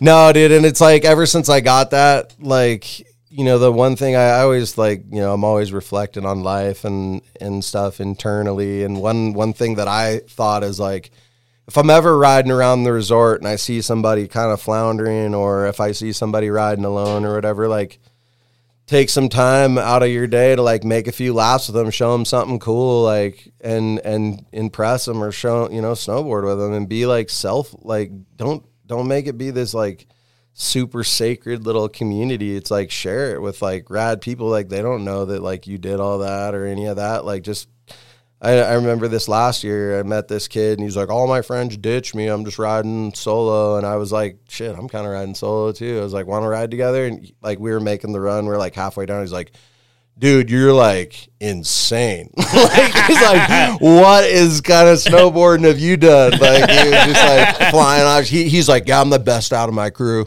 And then I was like, "Yeah, it's just fun to like. It's just fun to Show them that other a glimpse into yeah, the world that you've lived. Yeah, just share a little bit of uh of it, and like I kind of feel like that's like my due due diligence from like the Craig Kelly Award is like is to be that kind of ambassador and to like share those kind of moments with people and uh, and to just be like more of an open book, you know, and like I love like when I'm riding Baker, like you'll notice like people are always like, "Ah, Sarge, Sarge, what's up, Sarge?" Like lots of daps in the in the lift lines and like yelling at me and like all that kind of stuff. And I think that's rad. You know, like I, I don't think we need to be like all closed up up about it and all blacked out with our ba- black balaclavas on. You know, like share shit with a smile. You know, like and Hit him with a couple of he's. yeah, get the get the energy popping. That's cool that you'll just see someone on the side of the slope and say, "Come on, let's take some runs." That's a really cool thing. Yeah, we need to do like- that more. That's like a pretty good segue over to my. Uh, I was I was telling Chris a little bit about this, but like so when I met my wife, we were uh, like I was up at Mount Baker for closing day with all my boys, and we're all riding around, and I see this just like beautiful brunette. I'm just like smoke show at Baker. You're like, what the hell is going on? and I ripped over to her, and like we were we might have had like a mutual friends and stuff too and then you know we were connecting and i remember i was giving her some like little pointers and lessons and she had like a visor beanie on like cocked off to the side and like you know she's just trying to cruise and then like one time she like fell over and i was just like dude this chick is so beautiful like i just went like i was gonna help her back up and i just went down and kissed her Wow. and like I was just like, dude, I'm either getting slapped or it's on. And then it was just like, dude, it, it was funny, one of those funny moments where you just get the payday, you know, like That's out incredible. And then uh, after that, we, we that was your first time meeting her. Yep. This guy's, And then we- guy's got some game out there on the slopes. Did you hit him with the back seven dumper? Did you see that? Or what are you dude, talking? She had already seen all the video parts. Before you leaned in for the kiss, did you go he? I don't know if that's. I wouldn't condone. Maybe I don't know if- afterwards? yeah, I don't know if that's. Maybe it is a recommended. mating call. All right, it- it- dude, we- we're back to that mating call thing. But no, yeah, that was it, man. I got like you know met her from that, and that became my wife. That one little moment, dude, up there. So what if I would have just helped her up? Yeah. What happens then? You Might have be no single idea, right now. dude. You- Now and now So- you're a dad. Yeah. Let's talk about that. Oh man, like yeah. So I have a daughter. She is now um, she is six years old. Uh, she's in first grade, going into first grade. Rowan Bailey McCarthy. She's tackled every chairlift at Mount Baker already at six years old. Impressive. Yeah, I got her to go. Like I took her up chair one, and she's like, "Daddy, is this the same place?" like because it's just all intimidating, kind of looking. And She hit the road gap yet? Uh, not yet. but Yeah, we'll that working going. on that. Maybe next we'll get that going.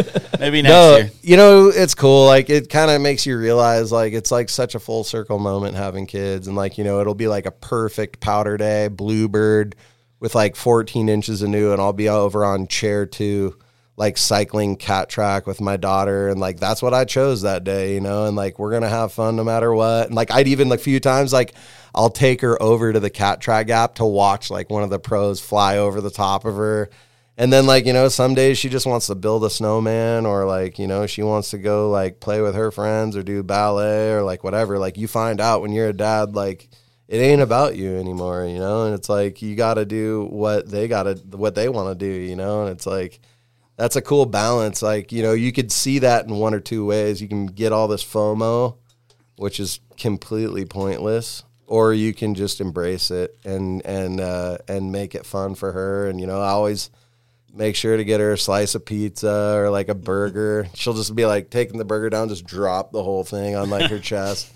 But no, she's she loves it. She loves coming up at the mountain, and as long as it, it's got to be, you got to pick the right day as a parent. You know, like you don't want to snowboard on in like a squall. You know, like that's a good day to go up with the boys, dude. When it's 40 inches of new and it's snowing sideways, like go get it. Like go hammer out some laps and drop some pillows and push yourself a little bit. But like you know, when when my whenever my daughter and wife want to go snowboarding, I will drop everything to go with them and like and to let them share the experience with me because they know how much it means to me and they they love me too. So it's like I want to I want to give that give that same thing back. And it's like, you know, growing up, my parents, they weren't like some crazy mountain warriors like Johan and, uh, you know, Johan from Capita, where he's like always up there ripping with them, you know, and sharing and sharing that experience. Like my parents, they would take me to Whistler. They would help facilitate my snowboarding. They would help me get my passes. They would like, you know, do little things to help me push it, but they weren't trying to come up to the mountain, you know, 20, 30 days a year. I was trying to go every chance I got. So, you know, it kind of made me realize like it doesn't, you know, always have to be like that they're that's what they want. It's like you find that for yourself, you know? And like just like right now, like my daughter, she'd probably rather go to ballet or like play the piano or something with grandma than like go riding with me. But the days that she will commit, Dude, I'm giving. Dude, she's getting some insane lessons from Sargi. Like I'm, gonna, I'm like holding. Sargi. I'm really getting her going, and like it's cool. And like you know Bethany too. Like she, she hit willow shoot and stuff at Baker. She's, she's pushed like you know gotten better at snowboarding, and then she she got like more real. You know, you get married, like time goes on. She was like, you know, I'd rather work on my woodworking projects and go riding with you. And like you know, those are those little jobs. You don't take them like that anymore. You're like, cool, like, Yeah. that's fuck. Let that's her enjoy Like, herself, right? You go do what I want. Everyone just do what makes them happy. You know, I'm not trying to force my my like passion. You know, like that's something that worked out for me, and like it's something that like it's still so weird to me sometimes that I still have like the same amount of passion that I do to go to the mountain. Like it's a it's a drive. If you've ever been to Baker, you know it's an hour from my house or hour and fifteen, and it's like. But I love that. Take us take us through what an average day at day in Baker life. looks like. Okay, Day in the average life of day, Sarge. day in Day in the life of Sarge. And how So- many heat? Give us like fill us in when there's a he getting thrown. You know out. what's like so funny is like there's all these like gnarly core riders at Baker, and they're always like, I'm never the dude like right up in the front of the lift line. And let me explain to y'all why. because I get up in the morning and then I cook breakfast for my daughter, and then I get her stuff all situated, and I drive her over to grandma and grandpa's house, drop her off. You can't do that at six in the morning. You got to do that when she's ready to do that at like eight in the morning. And so then I drop her off, and uh, and then I go and pick up my boy Brad Andrew. He's like the main photographer up there. He needs an air horn, massive air horn. That dude, that dude's off the hook. And uh, I I pick up Brad, and we just banter up a storm all the way to the mountain. And then he he loves shooting photos, and uh, we go we go just ride and like you know ride some lines we like. Try to maybe find a feature to go like shoot in the afternoon or something, and and just like make the most of it. You know, some days the storm's rolling in, some days it's it it clears up. So you just kind of like take what Mother Nature gives you. You know, that's like what it's all about. And then come back and and uh, drop him off and go grab my little girl and and then go home. Those are like the days like when my wife's working or whatever. If she's home, it's all good. She'll she'll chill with Rowie or whatever, or like yeah, or on the off chance that I can motivate the whole squad to come up, we'll go hit that. But nine times out of ten, I just go grab Brad Andrew. He's like he's kind of my ride or die like shredder that I hit it up with, and like he's a he's a really good snowboarder and a really good photographer. He's like the main photographer for Baker now, pretty much. So, you know, just having that together and sharing that, and like we sync up with all sorts of locals and and shoot whatever. And like he works for six eight six too, so we'll shoot some of that stuff together as well. And like, you know, do like uh, I always like I was telling Stone about this like. I like to ride almost every day, like with a photographer. You know, it's just part of my life. It's like such a huge part. Like, I don't really want to bust a fat thing if I'm not going to get a clip. You know, Like, This guy's chasing a dragon. yeah, dude, I'm chasing the dragon for sure. But so that's kind of the the gist of like what a day looks like. You know, go up there, rip it up, and come back and get ready to do it all over again. But like you know, like there's so many process of the day of snowboarding that I actually find enjoyment from. Like from the night before, I love to like wax my board, like make it money. Know, hit the One Ball Jay station in the back, get it all cleaned up, and then like get all my stuff packed and like you know get the car ready and then like those little pickups along the way and like you know just the the whole all those little elements as the day goes on like that's like those i find happiness in each one of those you know and like that's that's kind of what makes it special Got to enjoy the process. yeah each each little side like i'm sure like you got to make sure your batteries are charged Oh and yeah. don't forget Night before, you know, you gotta have everything plugged Yeah. in.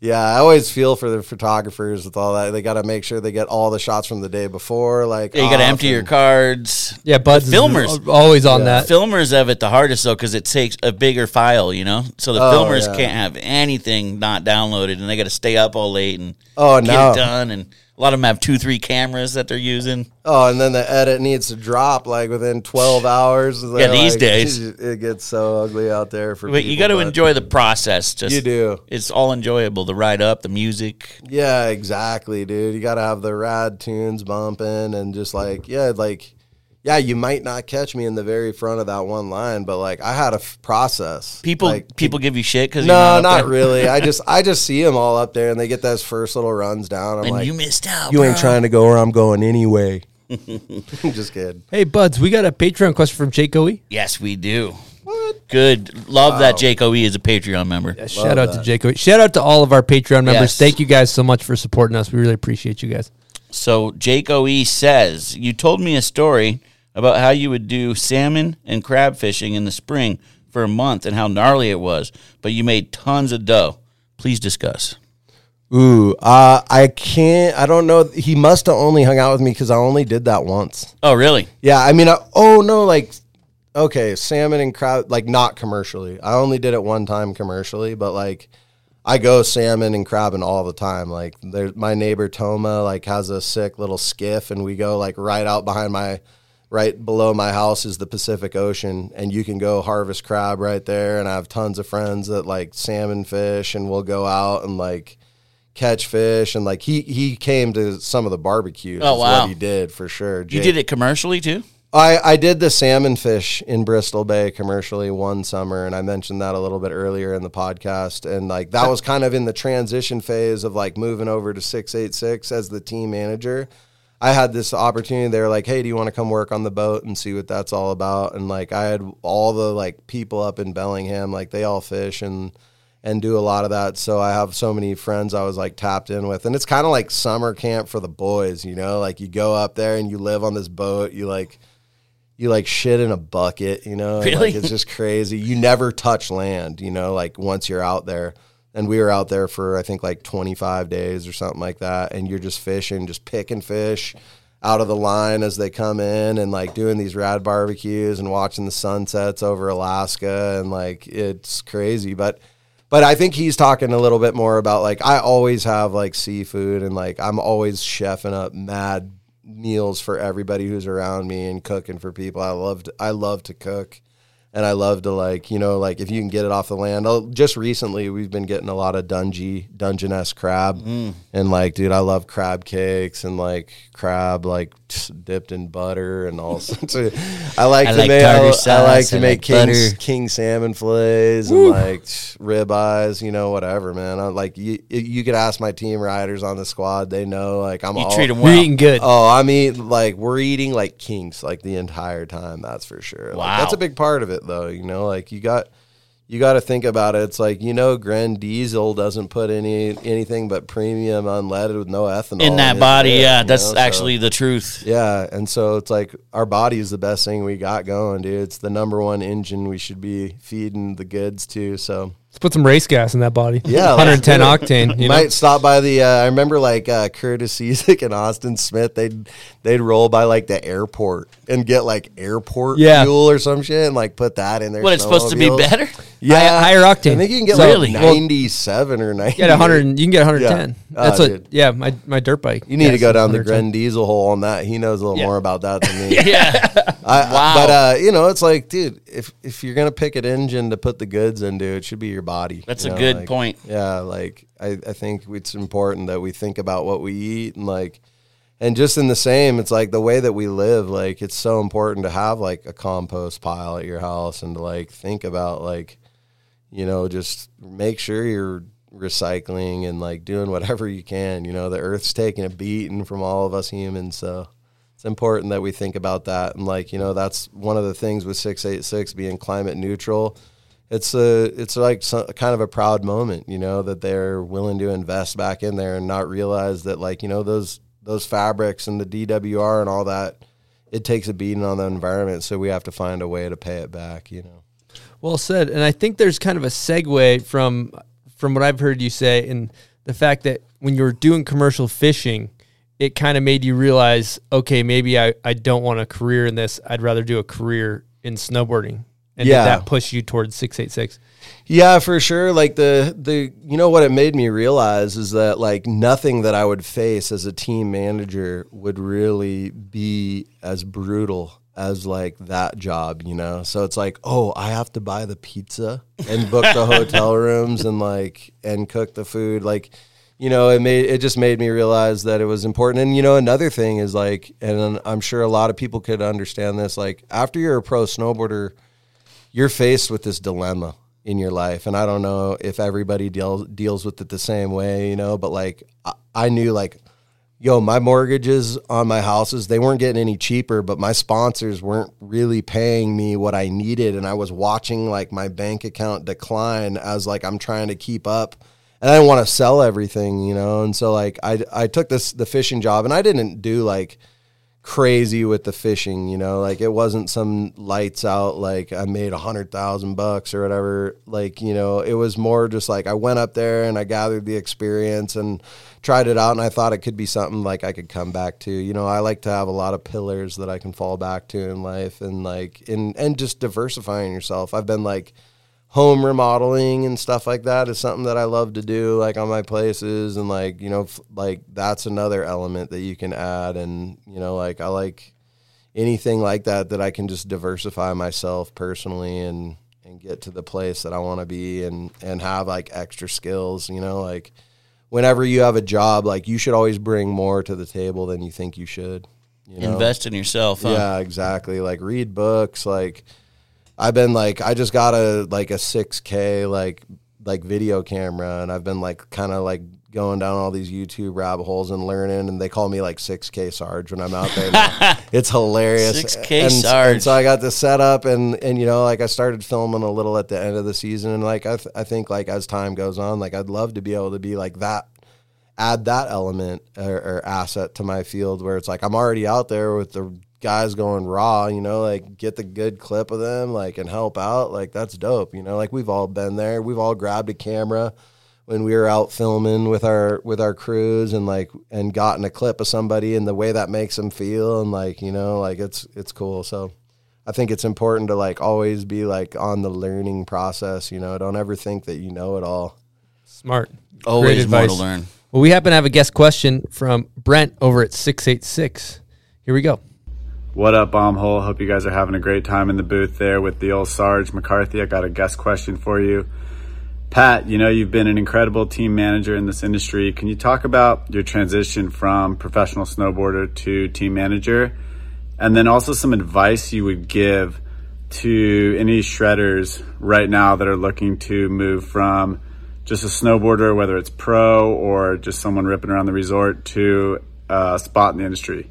Thanks a lot. Looking forward to hear what you have to say and hearing the episode. Enjoy it, y'all. Nice. Brent Brent is an amazing human being, man. I'm so grateful to work with him, and uh, I always love to call him my the boss, you know, because he's like my boss, but he's also just an amazing person, like in a lot of different ways. But um, you know, the whole transition thing is is important. Like, there's no real way that I could like describe exactly how you want to do it, but you know, remain authentic is a really important thing, and um, be selfless in that too. You know, like it's not about you anymore. You're not the little you're not the pro rider that gets everything dialed that where they just like they just fly in. You pick them up. You take them for breakfast. You take them for lunch. You make sure they have enough beer. Like you go get them a dinner. You go buy their lift ticket. They get to the mountain like that's a sacred time and so you have to change your mental as a rider like when you're going to shift to like i have to do that for five other people and it's not about me anymore and it doesn't matter and so it takes a little bit of time to bring yourself down to that level. I'm sure like different, you know, snowboarders have been dealing with this for throughout the ages, you know, like and it's just like it just it takes time. And I think like you know what what I would say is if you're looking for that, you know, spend your time outside of being in the mountains learning a lot. You know learn about avalanche safety. Learn about like you know how to utilize the internet and social media. Learn about filming. Learn about how to get a cool angle. Make friends with filmers and photographers and give back to the art. Give back to the photographers make sure that them lugging that 90 pound bag around is worth their their time and their energy give them respect like the quickest way to get cut on my team is if you like disrespect a photographer or filmer that that I'm out with, like you're dust. Then, Wow. You know, it's like treat everybody along the way with respect and and yeah, and like diversify yourself and you know, don't I don't know, don't expect like in this world these days, like don't expect some like big gravy train to roll up with a bunch of money. Like go do it for the love and like find your own peace outside of that. Like and like the other stuff will come. Like when you give like you know Mike West, he took a shot. He took a shot at me and like and gave me the job um, to work for six eight six, not knowing that I would that I would do a great job at it. You know, like but like he gave me that opportunity, so it was my job to like take it to the next level and to find like ways to be great at it, you know. And I'm not saying like there's a lot of great like team managers and stuff in the game too, like and I respect a ton of them and like I love the ones that rip, you know, like people that ride hard still and like, you know, like Zach Nigro, like they, that dude rips it up and like different dudes in the industry, they go hard. And like that that really helps them connect the dots with their team riders, you know, and like the, when you can earn their respect, like throwing it down with them or at least keeping up and ripping, like that's a that's a big part of it. So I'd say like you know diversify yourself and and just like you know do it for the right reasons, you know, find and like and just respect every single person along the way. Like that's another thing about this industry is like if you like fly off the the rails or something and just give somebody the business, like you have no idea if that dude is going to be your boss in like a month. like So true in this sport, In this sport and in this industry, that's one thing I've learned. That's why like I just really try to like tread lightly and treat everybody sweet, you know, and like be cool and and like and yeah, just just you never have any idea where the next person's going, you know, and like that's that's one thing that I've learned, and that's a good thing, and just in general, man, be a good person, like and and be be like kind and and give like to everyone around you, and it'll come back. But uh, yeah, if you're looking for that industry job, like you know, go out there and get it. Like, and also, dude, follow up, throw out like you know, be upfront about what you want, man. Go get it. I have a Patreon question. Yeah, go ahead. This is from John McDonald, and he says, "In Washed Up, there's a great scene where you're going through sponsor me videos. Back in the day, riders would send VHS tapes to companies to try to get hooked up. How has the process of finding team riders changed? And do you have any advice for young Groms hoping to get their first few sponsors?" Yeah, um, it definitely has changed a ton. You know, there's no. You're not getting any VHS tapes. I'm not, dude. And I got the VHS player up the cabin. I got all the old DVDs. I got all the old standard films. Like, got to dive in. And yeah, like it used to be so much more complicated, but it, then in and of in a way, it's even more complicated now. You know, it's like you gotta like this day and age, like you gotta have Instagram, you gotta like build like kind of a following, you gotta show people like that you're an amazing snowboarder, but like you've also gotta like, you know, just it's about like you know, kind of a kind of a, about being very variable, you know, being able to be different in different scenarios. Like you got to be able to hang with everybody. You like some of these kids, like they don't even know what they're getting into when they get mm-hmm. into that, dude. Like the the the world out there is crazy, you know. Grab, you know, you've seen it all. Like you've been down it all with the trip, so it's like I think, I think remaining true to yourself make yourself uncomfortable. Like I'm gonna go back to my old stalwart thing here. It's like, it's like, dude, don't only ride with your friends because they gas you up and they make you feel cool. Like, go ride with some other people. Go do some contests. Like, go mix it up. Like, go build jumps by yourself, like new ones, and go and go get it. Get some buddies that want to film with you and like make some dope content. Like that's like what I like. That's why like guys like the Dust Box, like I live for that because like they're out there, they got a crew, they're filming each other, they're helping each other out. You know, maybe that guy like doesn't have enough money to like get that meal, but one of the homies will chip in. And like that's what it's all about, man. Like I've like forged so many relationships through snowboarding and like everybody gave back to me in a special way and like open their door. Their dude, I slept on floors. I still will sleep on floors, you know, like but sleep on floors along the way and then like reciprocate, dude. When the homies are like, "Oh, it's time to go to Baker, dude." You knew my house was just like, dude, it was just a, like sleeping bags for days, dude. Bunk like, beds in the garage. Yeah, dude. We had two sets of bunk beds downstairs. sets. Then you'd have two dudes on the couch, and then like then your roommates start getting butt hurt because you got too many other homies around and they can't get in the bathroom. You know, you know how it goes. Like it was just crazy. Grateful that those times have kind of subs like. Now that I'm married, you know, it's not as loud, allowed as much. You're not throwing eight people in the crib. Nah, nah. we'll go get an Airbnb if we need to do that, you know. Which we we were just in Mount Hood last week. But yeah, I think it's like it's so important to to, you know, just there there is no right or wrong way to do it. I just know that like, you know, just don't expect somebody to just show up to your door with like a big check and be like, You're Yeah. pro now, bro. Because you did that front five, like you're going all the way to the end. Like, you know, like I always tell people like it a million dominoes had to fall into place for me to get where I was going, you know, like it was not it was not an easy path and there wasn't one thing that happened, you know, and like I, I even remember like tough times like when I like I had to leave I left Technine actually to like go to Northwave and Drake and like I remember I'd type the email and stew over it and then just delete it and then type it all up again and then delete it and then like I was just like I just got to send this thing off and like you know move like figure out where I'm going with this and and when you make those like decisions they're tough dude and it hurts and like dude you know you almost like can shed tears but like you know you got to do what's right for yourself and you got to just be true to yourself and and and and like you know respect your own opinion and go with it. But like yeah it the landscape has changed. Like i used to roll around with the vhs's in the backpack and three ring binders. So like weird like to think about that now you know? Like i'd go to vegas and i would like not even have a room.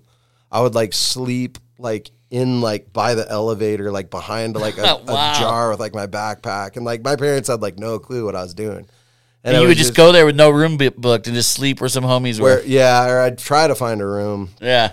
and if i couldn't then i just did what i needed to do and and then i just go and like yeah I'd try to meet people and like network and- Network.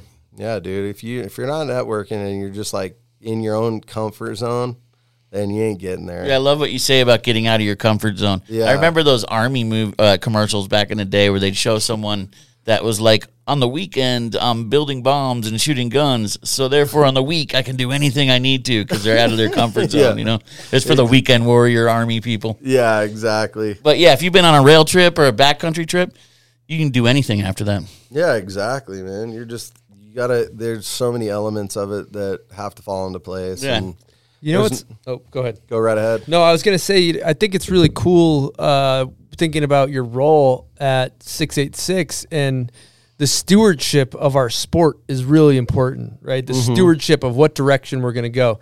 And to a degree, you being a team manager is dictates the stewardship of our sport of who's on the team and who's not. What projects are we going to support? Are we going to support this video or are we just going to get influencers? Or are we going to do uh, there's a million different directions you can do it. But it's it's like huge kudos to 686 for taking somebody that understands that heart is in the sport and hiring yourself to do a job and making sure that I'm going to support these projects because they're important to snowboarding. I'm going to support these riders because I believe in these guys. I'm going to, you know, building that team. And, and uh, you see inversely brands that hire the wrong team manager and it's quickly the, the brands crash and burn when there's not the right people in those, you know, when you see turnover and you see new teams and shuffling, there's no direction and there's no, um, heartbeat because a brand simply is who works for them. That's what a company is. Who's who's a the is the it's the as in to put it in football terms, it's the personnel. It's Yeah. the personnel. You know, Totally. And so it's really it's really cool to see what you've done uh, in that position. Yeah, and like it, I pick the riders. Um, you know, some of them they, like there's no right or wrong way that I'm going to choose it. You know, like there's everybody's different in their own way. It's like it's just all about like as a team rider, you should be thinking like of like each trip. You know, like how did you leave that trip? Like, did you leave? It with all out on the table or did you go half ass did you party too much? Did you not? Did you did you slay it? Like evaluate it you know like before instagram and facebook and all the social media stuff like I was really important to me. Like when I would shoot photos I'd ask those photographers maybe to send me like a proof sheet or something or like even sometimes I'd get the slides dude and I'd make my own prints. And then I would like send my sh- sponsors and be like here's how the trip went with like Dano Pendergrass last week. Here's how the trip went with Eastone. Here's how the trip with Yoshida. These are my Yoshida shots. And like, you know, nowadays like riders are like, I just don't even know if I'm going to put up an Instagram this week. You know, it's like, dude, get it going. Like, you know, it's like you're steering the ship, dude. Like, where do you want to steer it? You want to go like park it or do you want to go like push it? You know, like so there's a there's a lot of different ways to do it. And it's it's it's tough. It's not like there's a perfect like you know there's not a perfect equation for all this dude and like some people do it great you know other people like i think like when i look back like i love how like blake paul is Oh yeah, like he goes on a True dope professional. yeah dude shouts to blake paul Be proudy.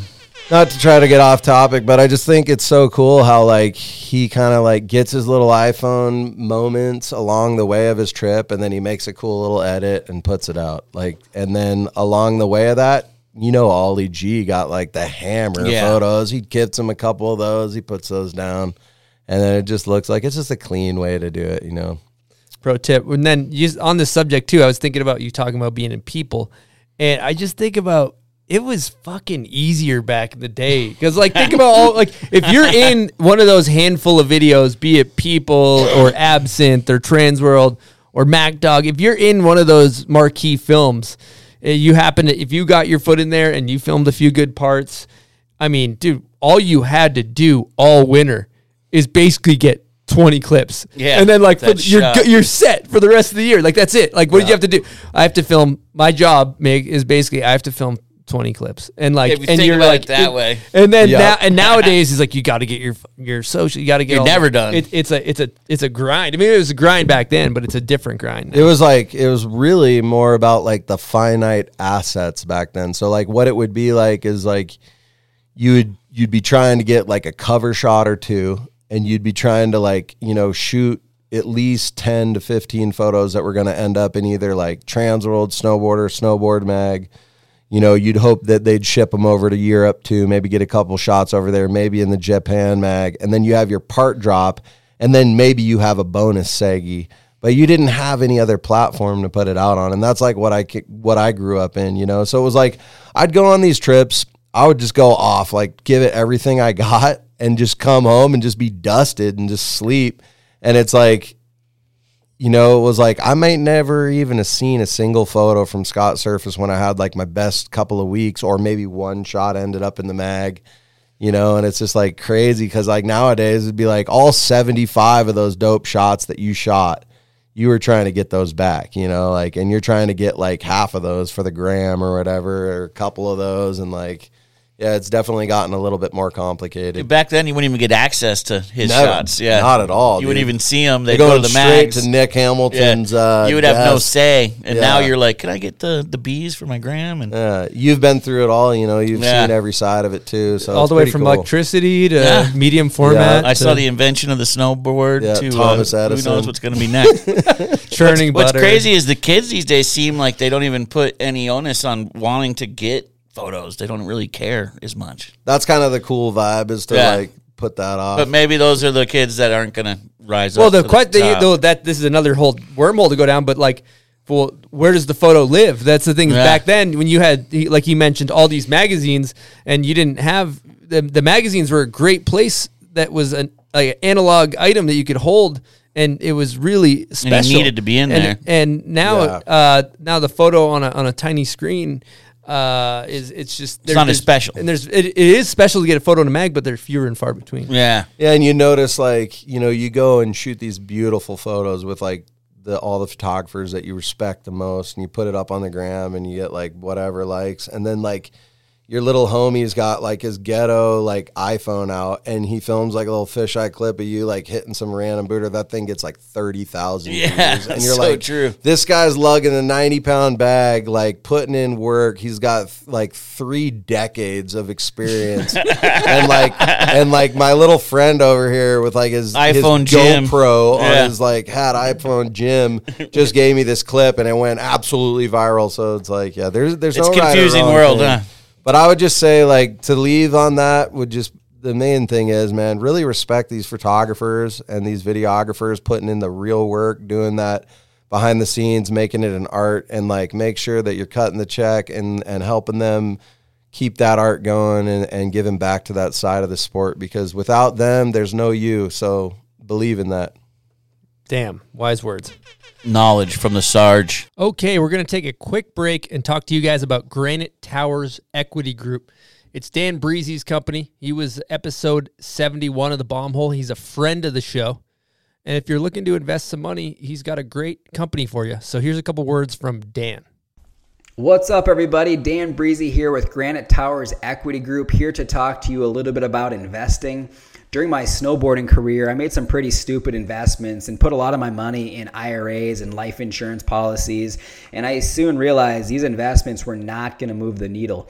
So in 2017, we founded Granite Towers Equity Group, where we buy multifamily apartments. We come in and add value to every deal we buy by upgrading the property's interior and exterior, and you can invest right alongside us. You don't have to go out and learn it all and manage your deals and become a professional investor. We've raised just under 100 million in equity and have 2100 units under management in the Dallas, Texas and Nashville, Tennessee market. And we invest in every deal we buy. Every single deal we'll have skin in the game. So direct message me today on Instagram to learn more. My Instagram name is at Dan Breezy. That's at D A N B R I S S E. Or send me an email, Dan at granitetowersequitygroup.com. Thanks. All right, buds, you know what it's time for. It's my favorite time. What time's that? It's pub beer time, brother. Are you going to crack can? Oh, am I going to crack him? Let's go. The leading can presented by Stony Buds. What's their motto, Buds? Cheap, fun beer. Does it fit? Does the motto fit the product? It's cheap, it's fun, and it's delicious. I will add, and yeah, it's, let's go. It's a good time. Well, if you're responsibly thinking about blacking out, potentially urinating your pants, waking up in a snowbank in uh, the Mount Baker parking lot, or just casually having uh, one half of a beer after work One half responsibly, beer, huh? Let's go full beer. full beer. Okay, Full beer. Responsibly. What are you going to choose, buds? We're gonna choose pub beer every time. Okay, here we go. Welcome to the Pub Beer Crapshoot. And roll that dice. never been a big dice roller You can tell by that roll. Throwing down a four ski Four. Okay, this is a good question. We did never. I don't know if we ever Never this get a four. What is your worst bail or one of your worst bails? Oh yeah.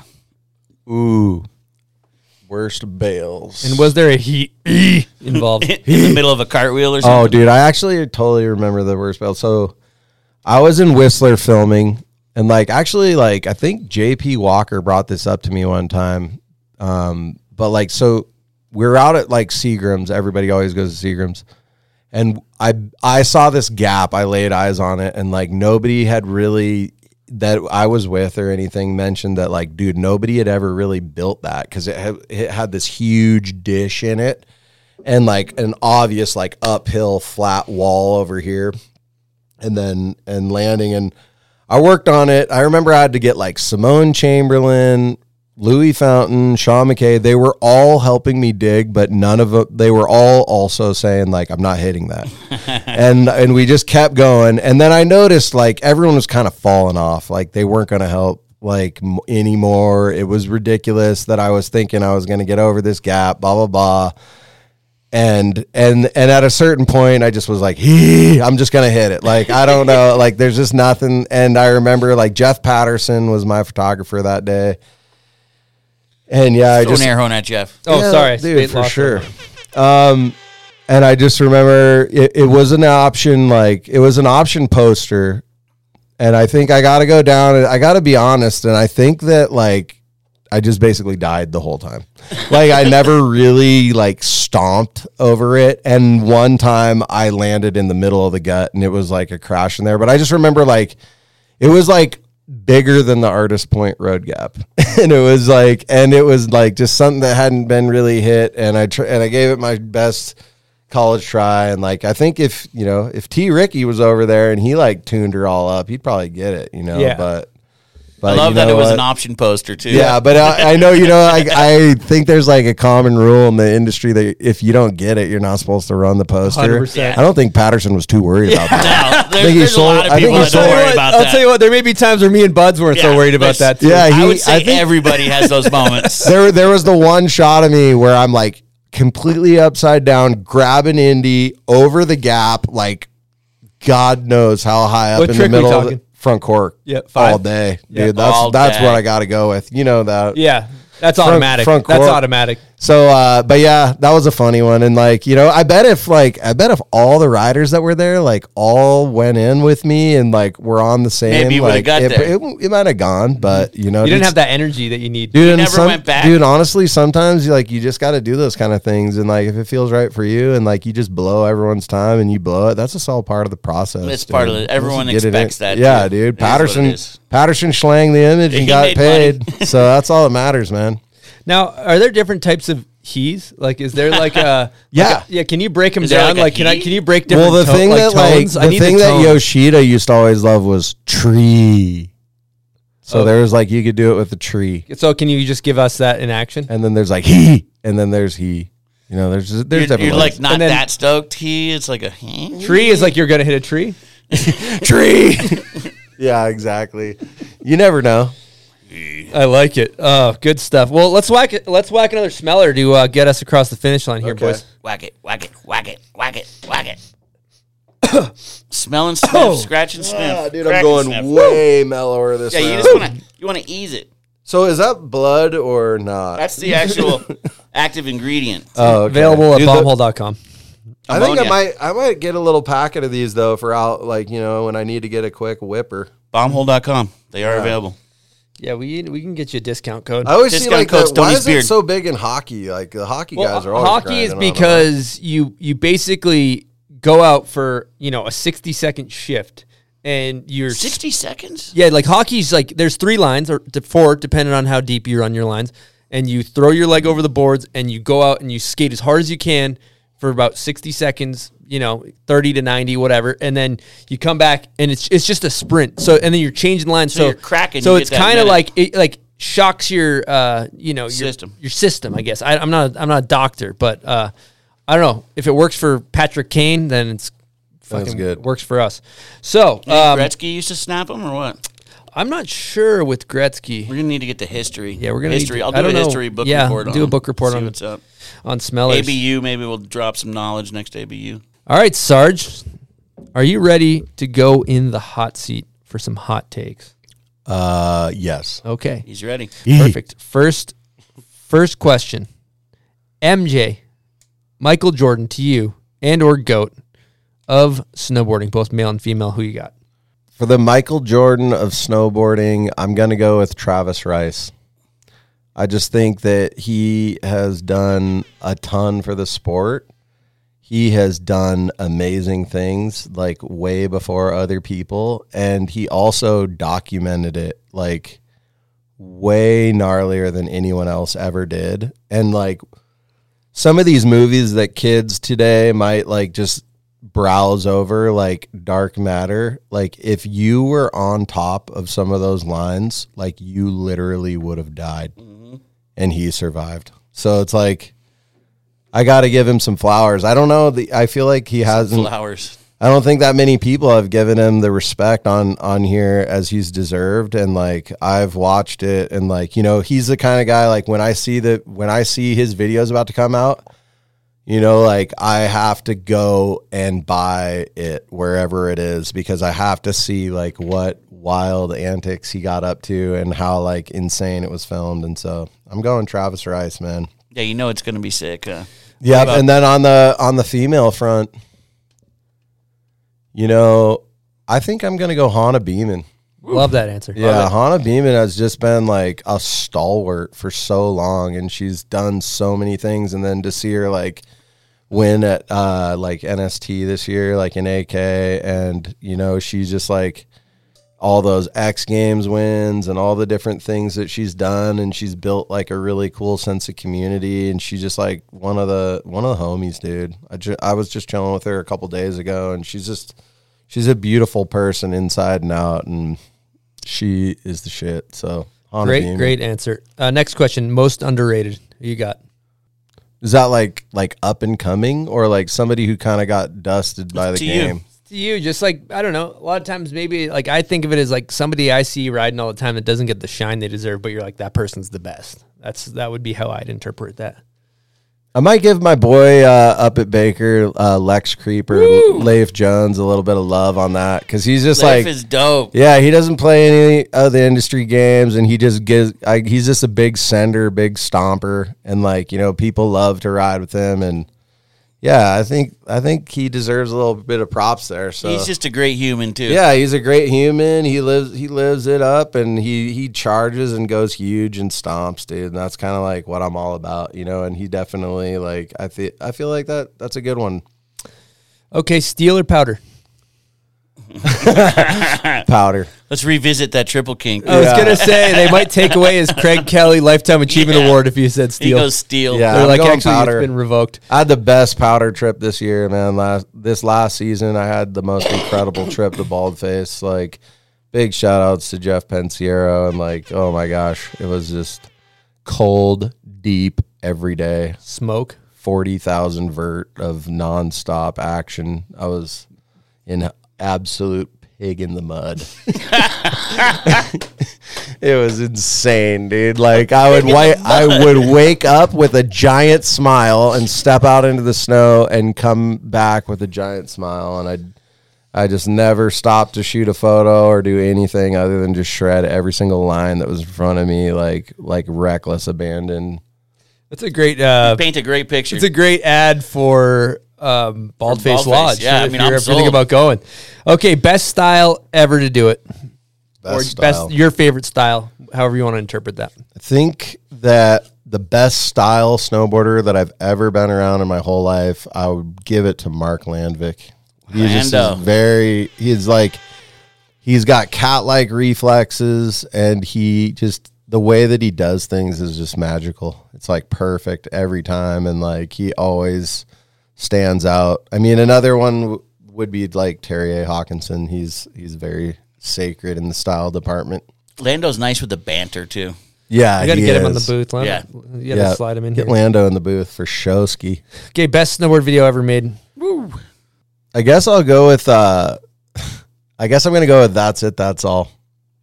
I don't know why. I just like It's made well. yeah, it was just it made you just feel like you needed to be on that trip, like on all those trips, and and I think like the production value and what they were putting into it, and like you know when most snowboard films don't usually have like five million dollar budgets. You know, like we're usually out there grinding the best we can with the VX two thousand in hand, dude, and and uh, I think it's pretty special when they had the big production values and all that kind of stuff. So found I found a lot of motivation with that. But I also was a really big fan of like burning bridges and like I love like I think his name was Shelby.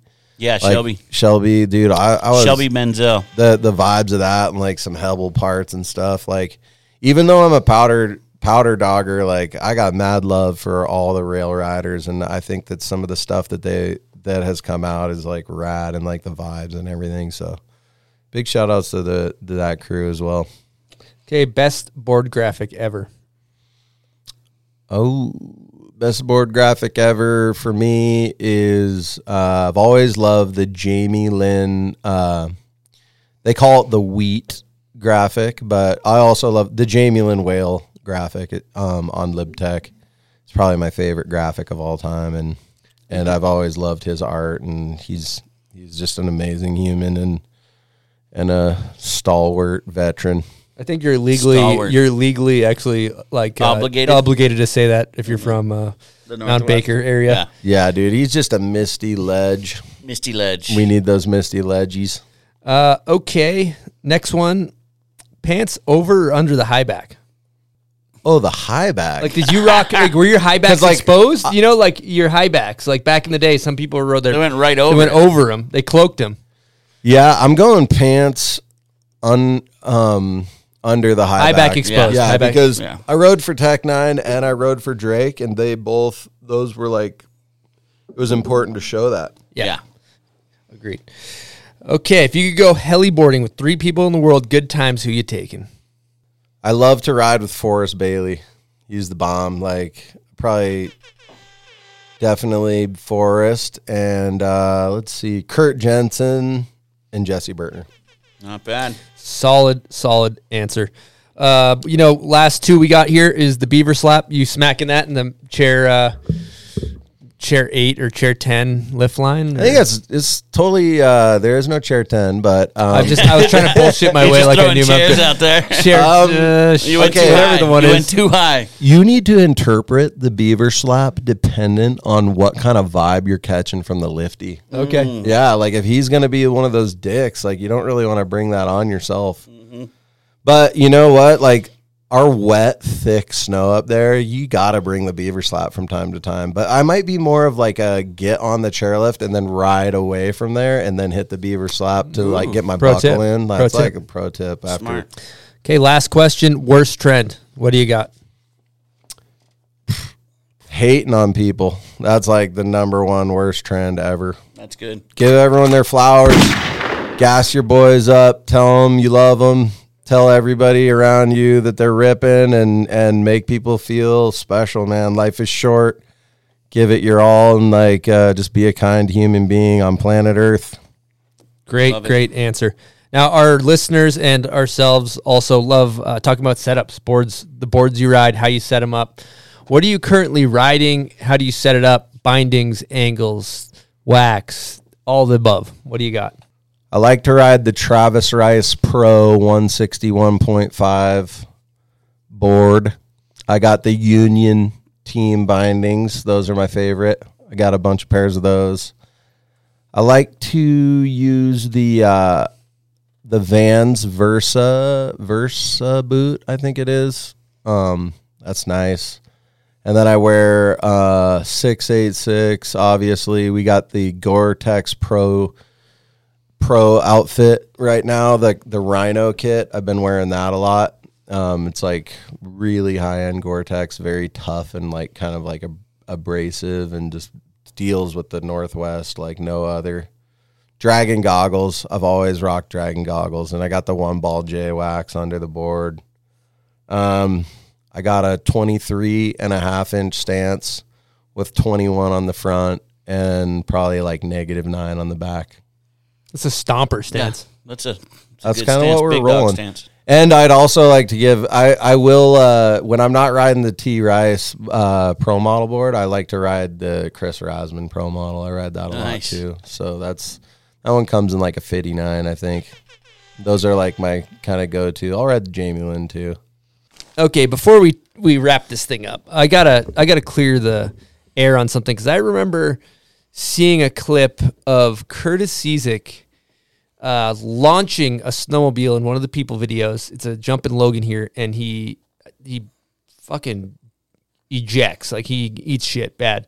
And um, I later heard that that is maybe your snowmobile, or like he had borrowed it and jumped it, or sold it to you, or something like that.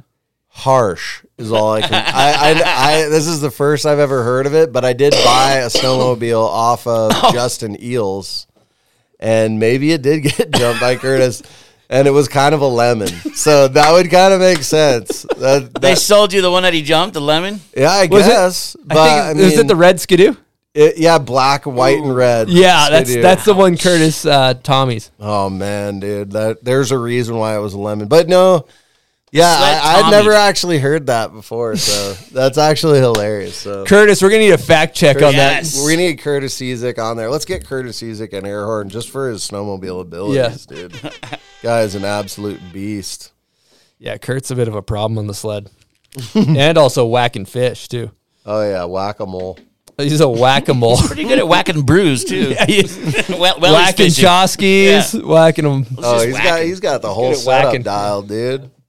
Those Bend boys, everything Bend Yeah. Bend, in my opinion, man, that place is blowing up, dude. Yeah. Bachelor, it's producing the guys, man. They're going is. for So let's talk about a batchy six eight six rider you guys just picked up. Mm. I'm gonna Oh, use one get in one there. word.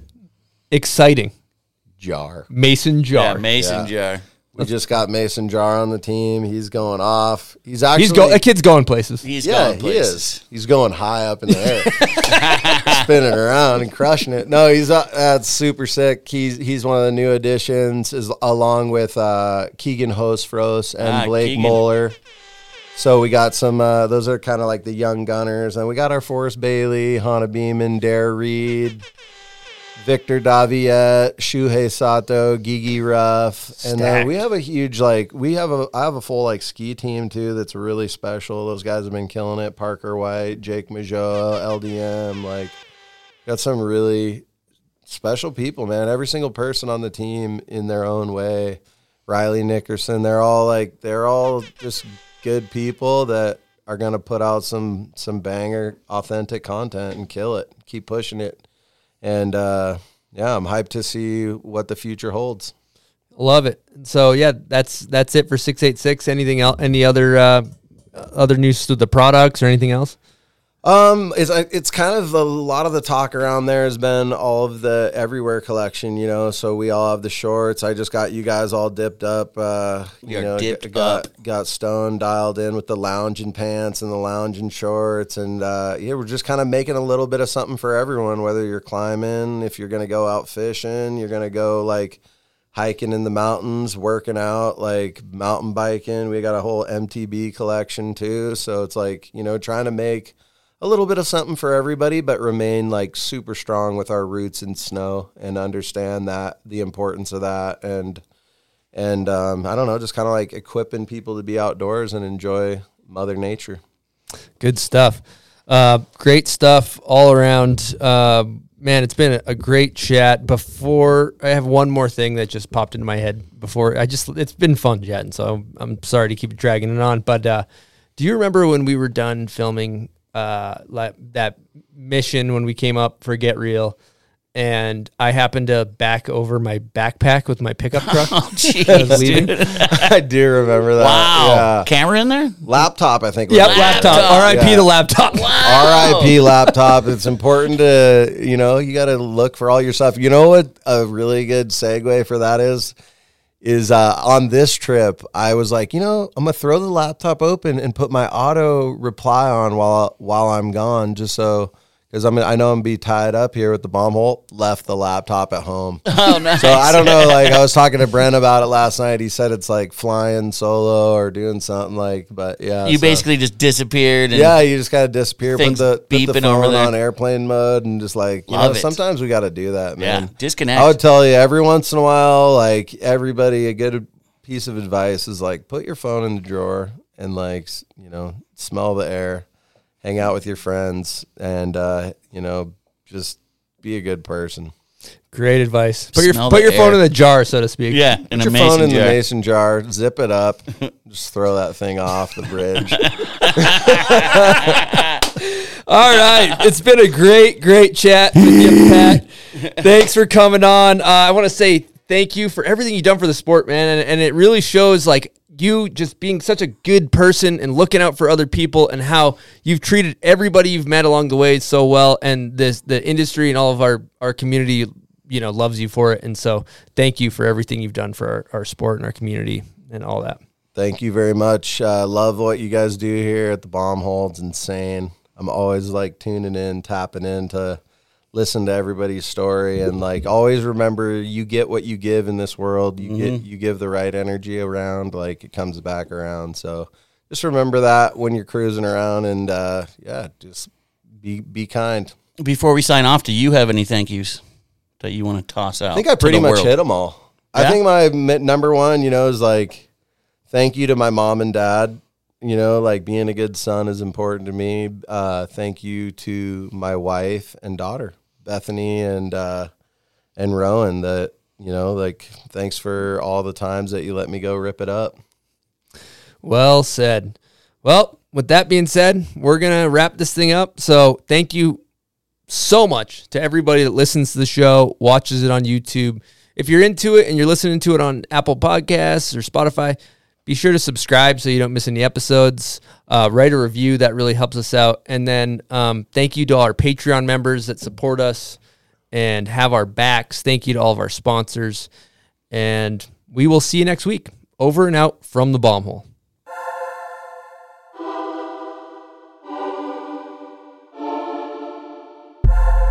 All right. We hope you enjoyed the episode with the Sarge. He's a true rocket of a human being, uh, true gem. Uh, before we get out of here, a couple things. If you want to support the show, head on over to bombhole.com. You can find a link to our Patreon. Thank you so much to all of our Patreon members.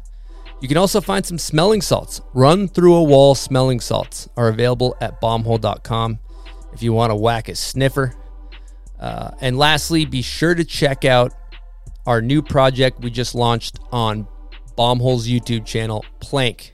The Man Boy's new videos, the, Man Boy's new video, rather. It's got some Canadian stallions beating down the backcountry. We got Matt Belzile, Jody Wachniak, Chris Rasman puts on a clinic. It's a great, great video. So check it out on our YouTube channel and hope you guys have a great rest of your week.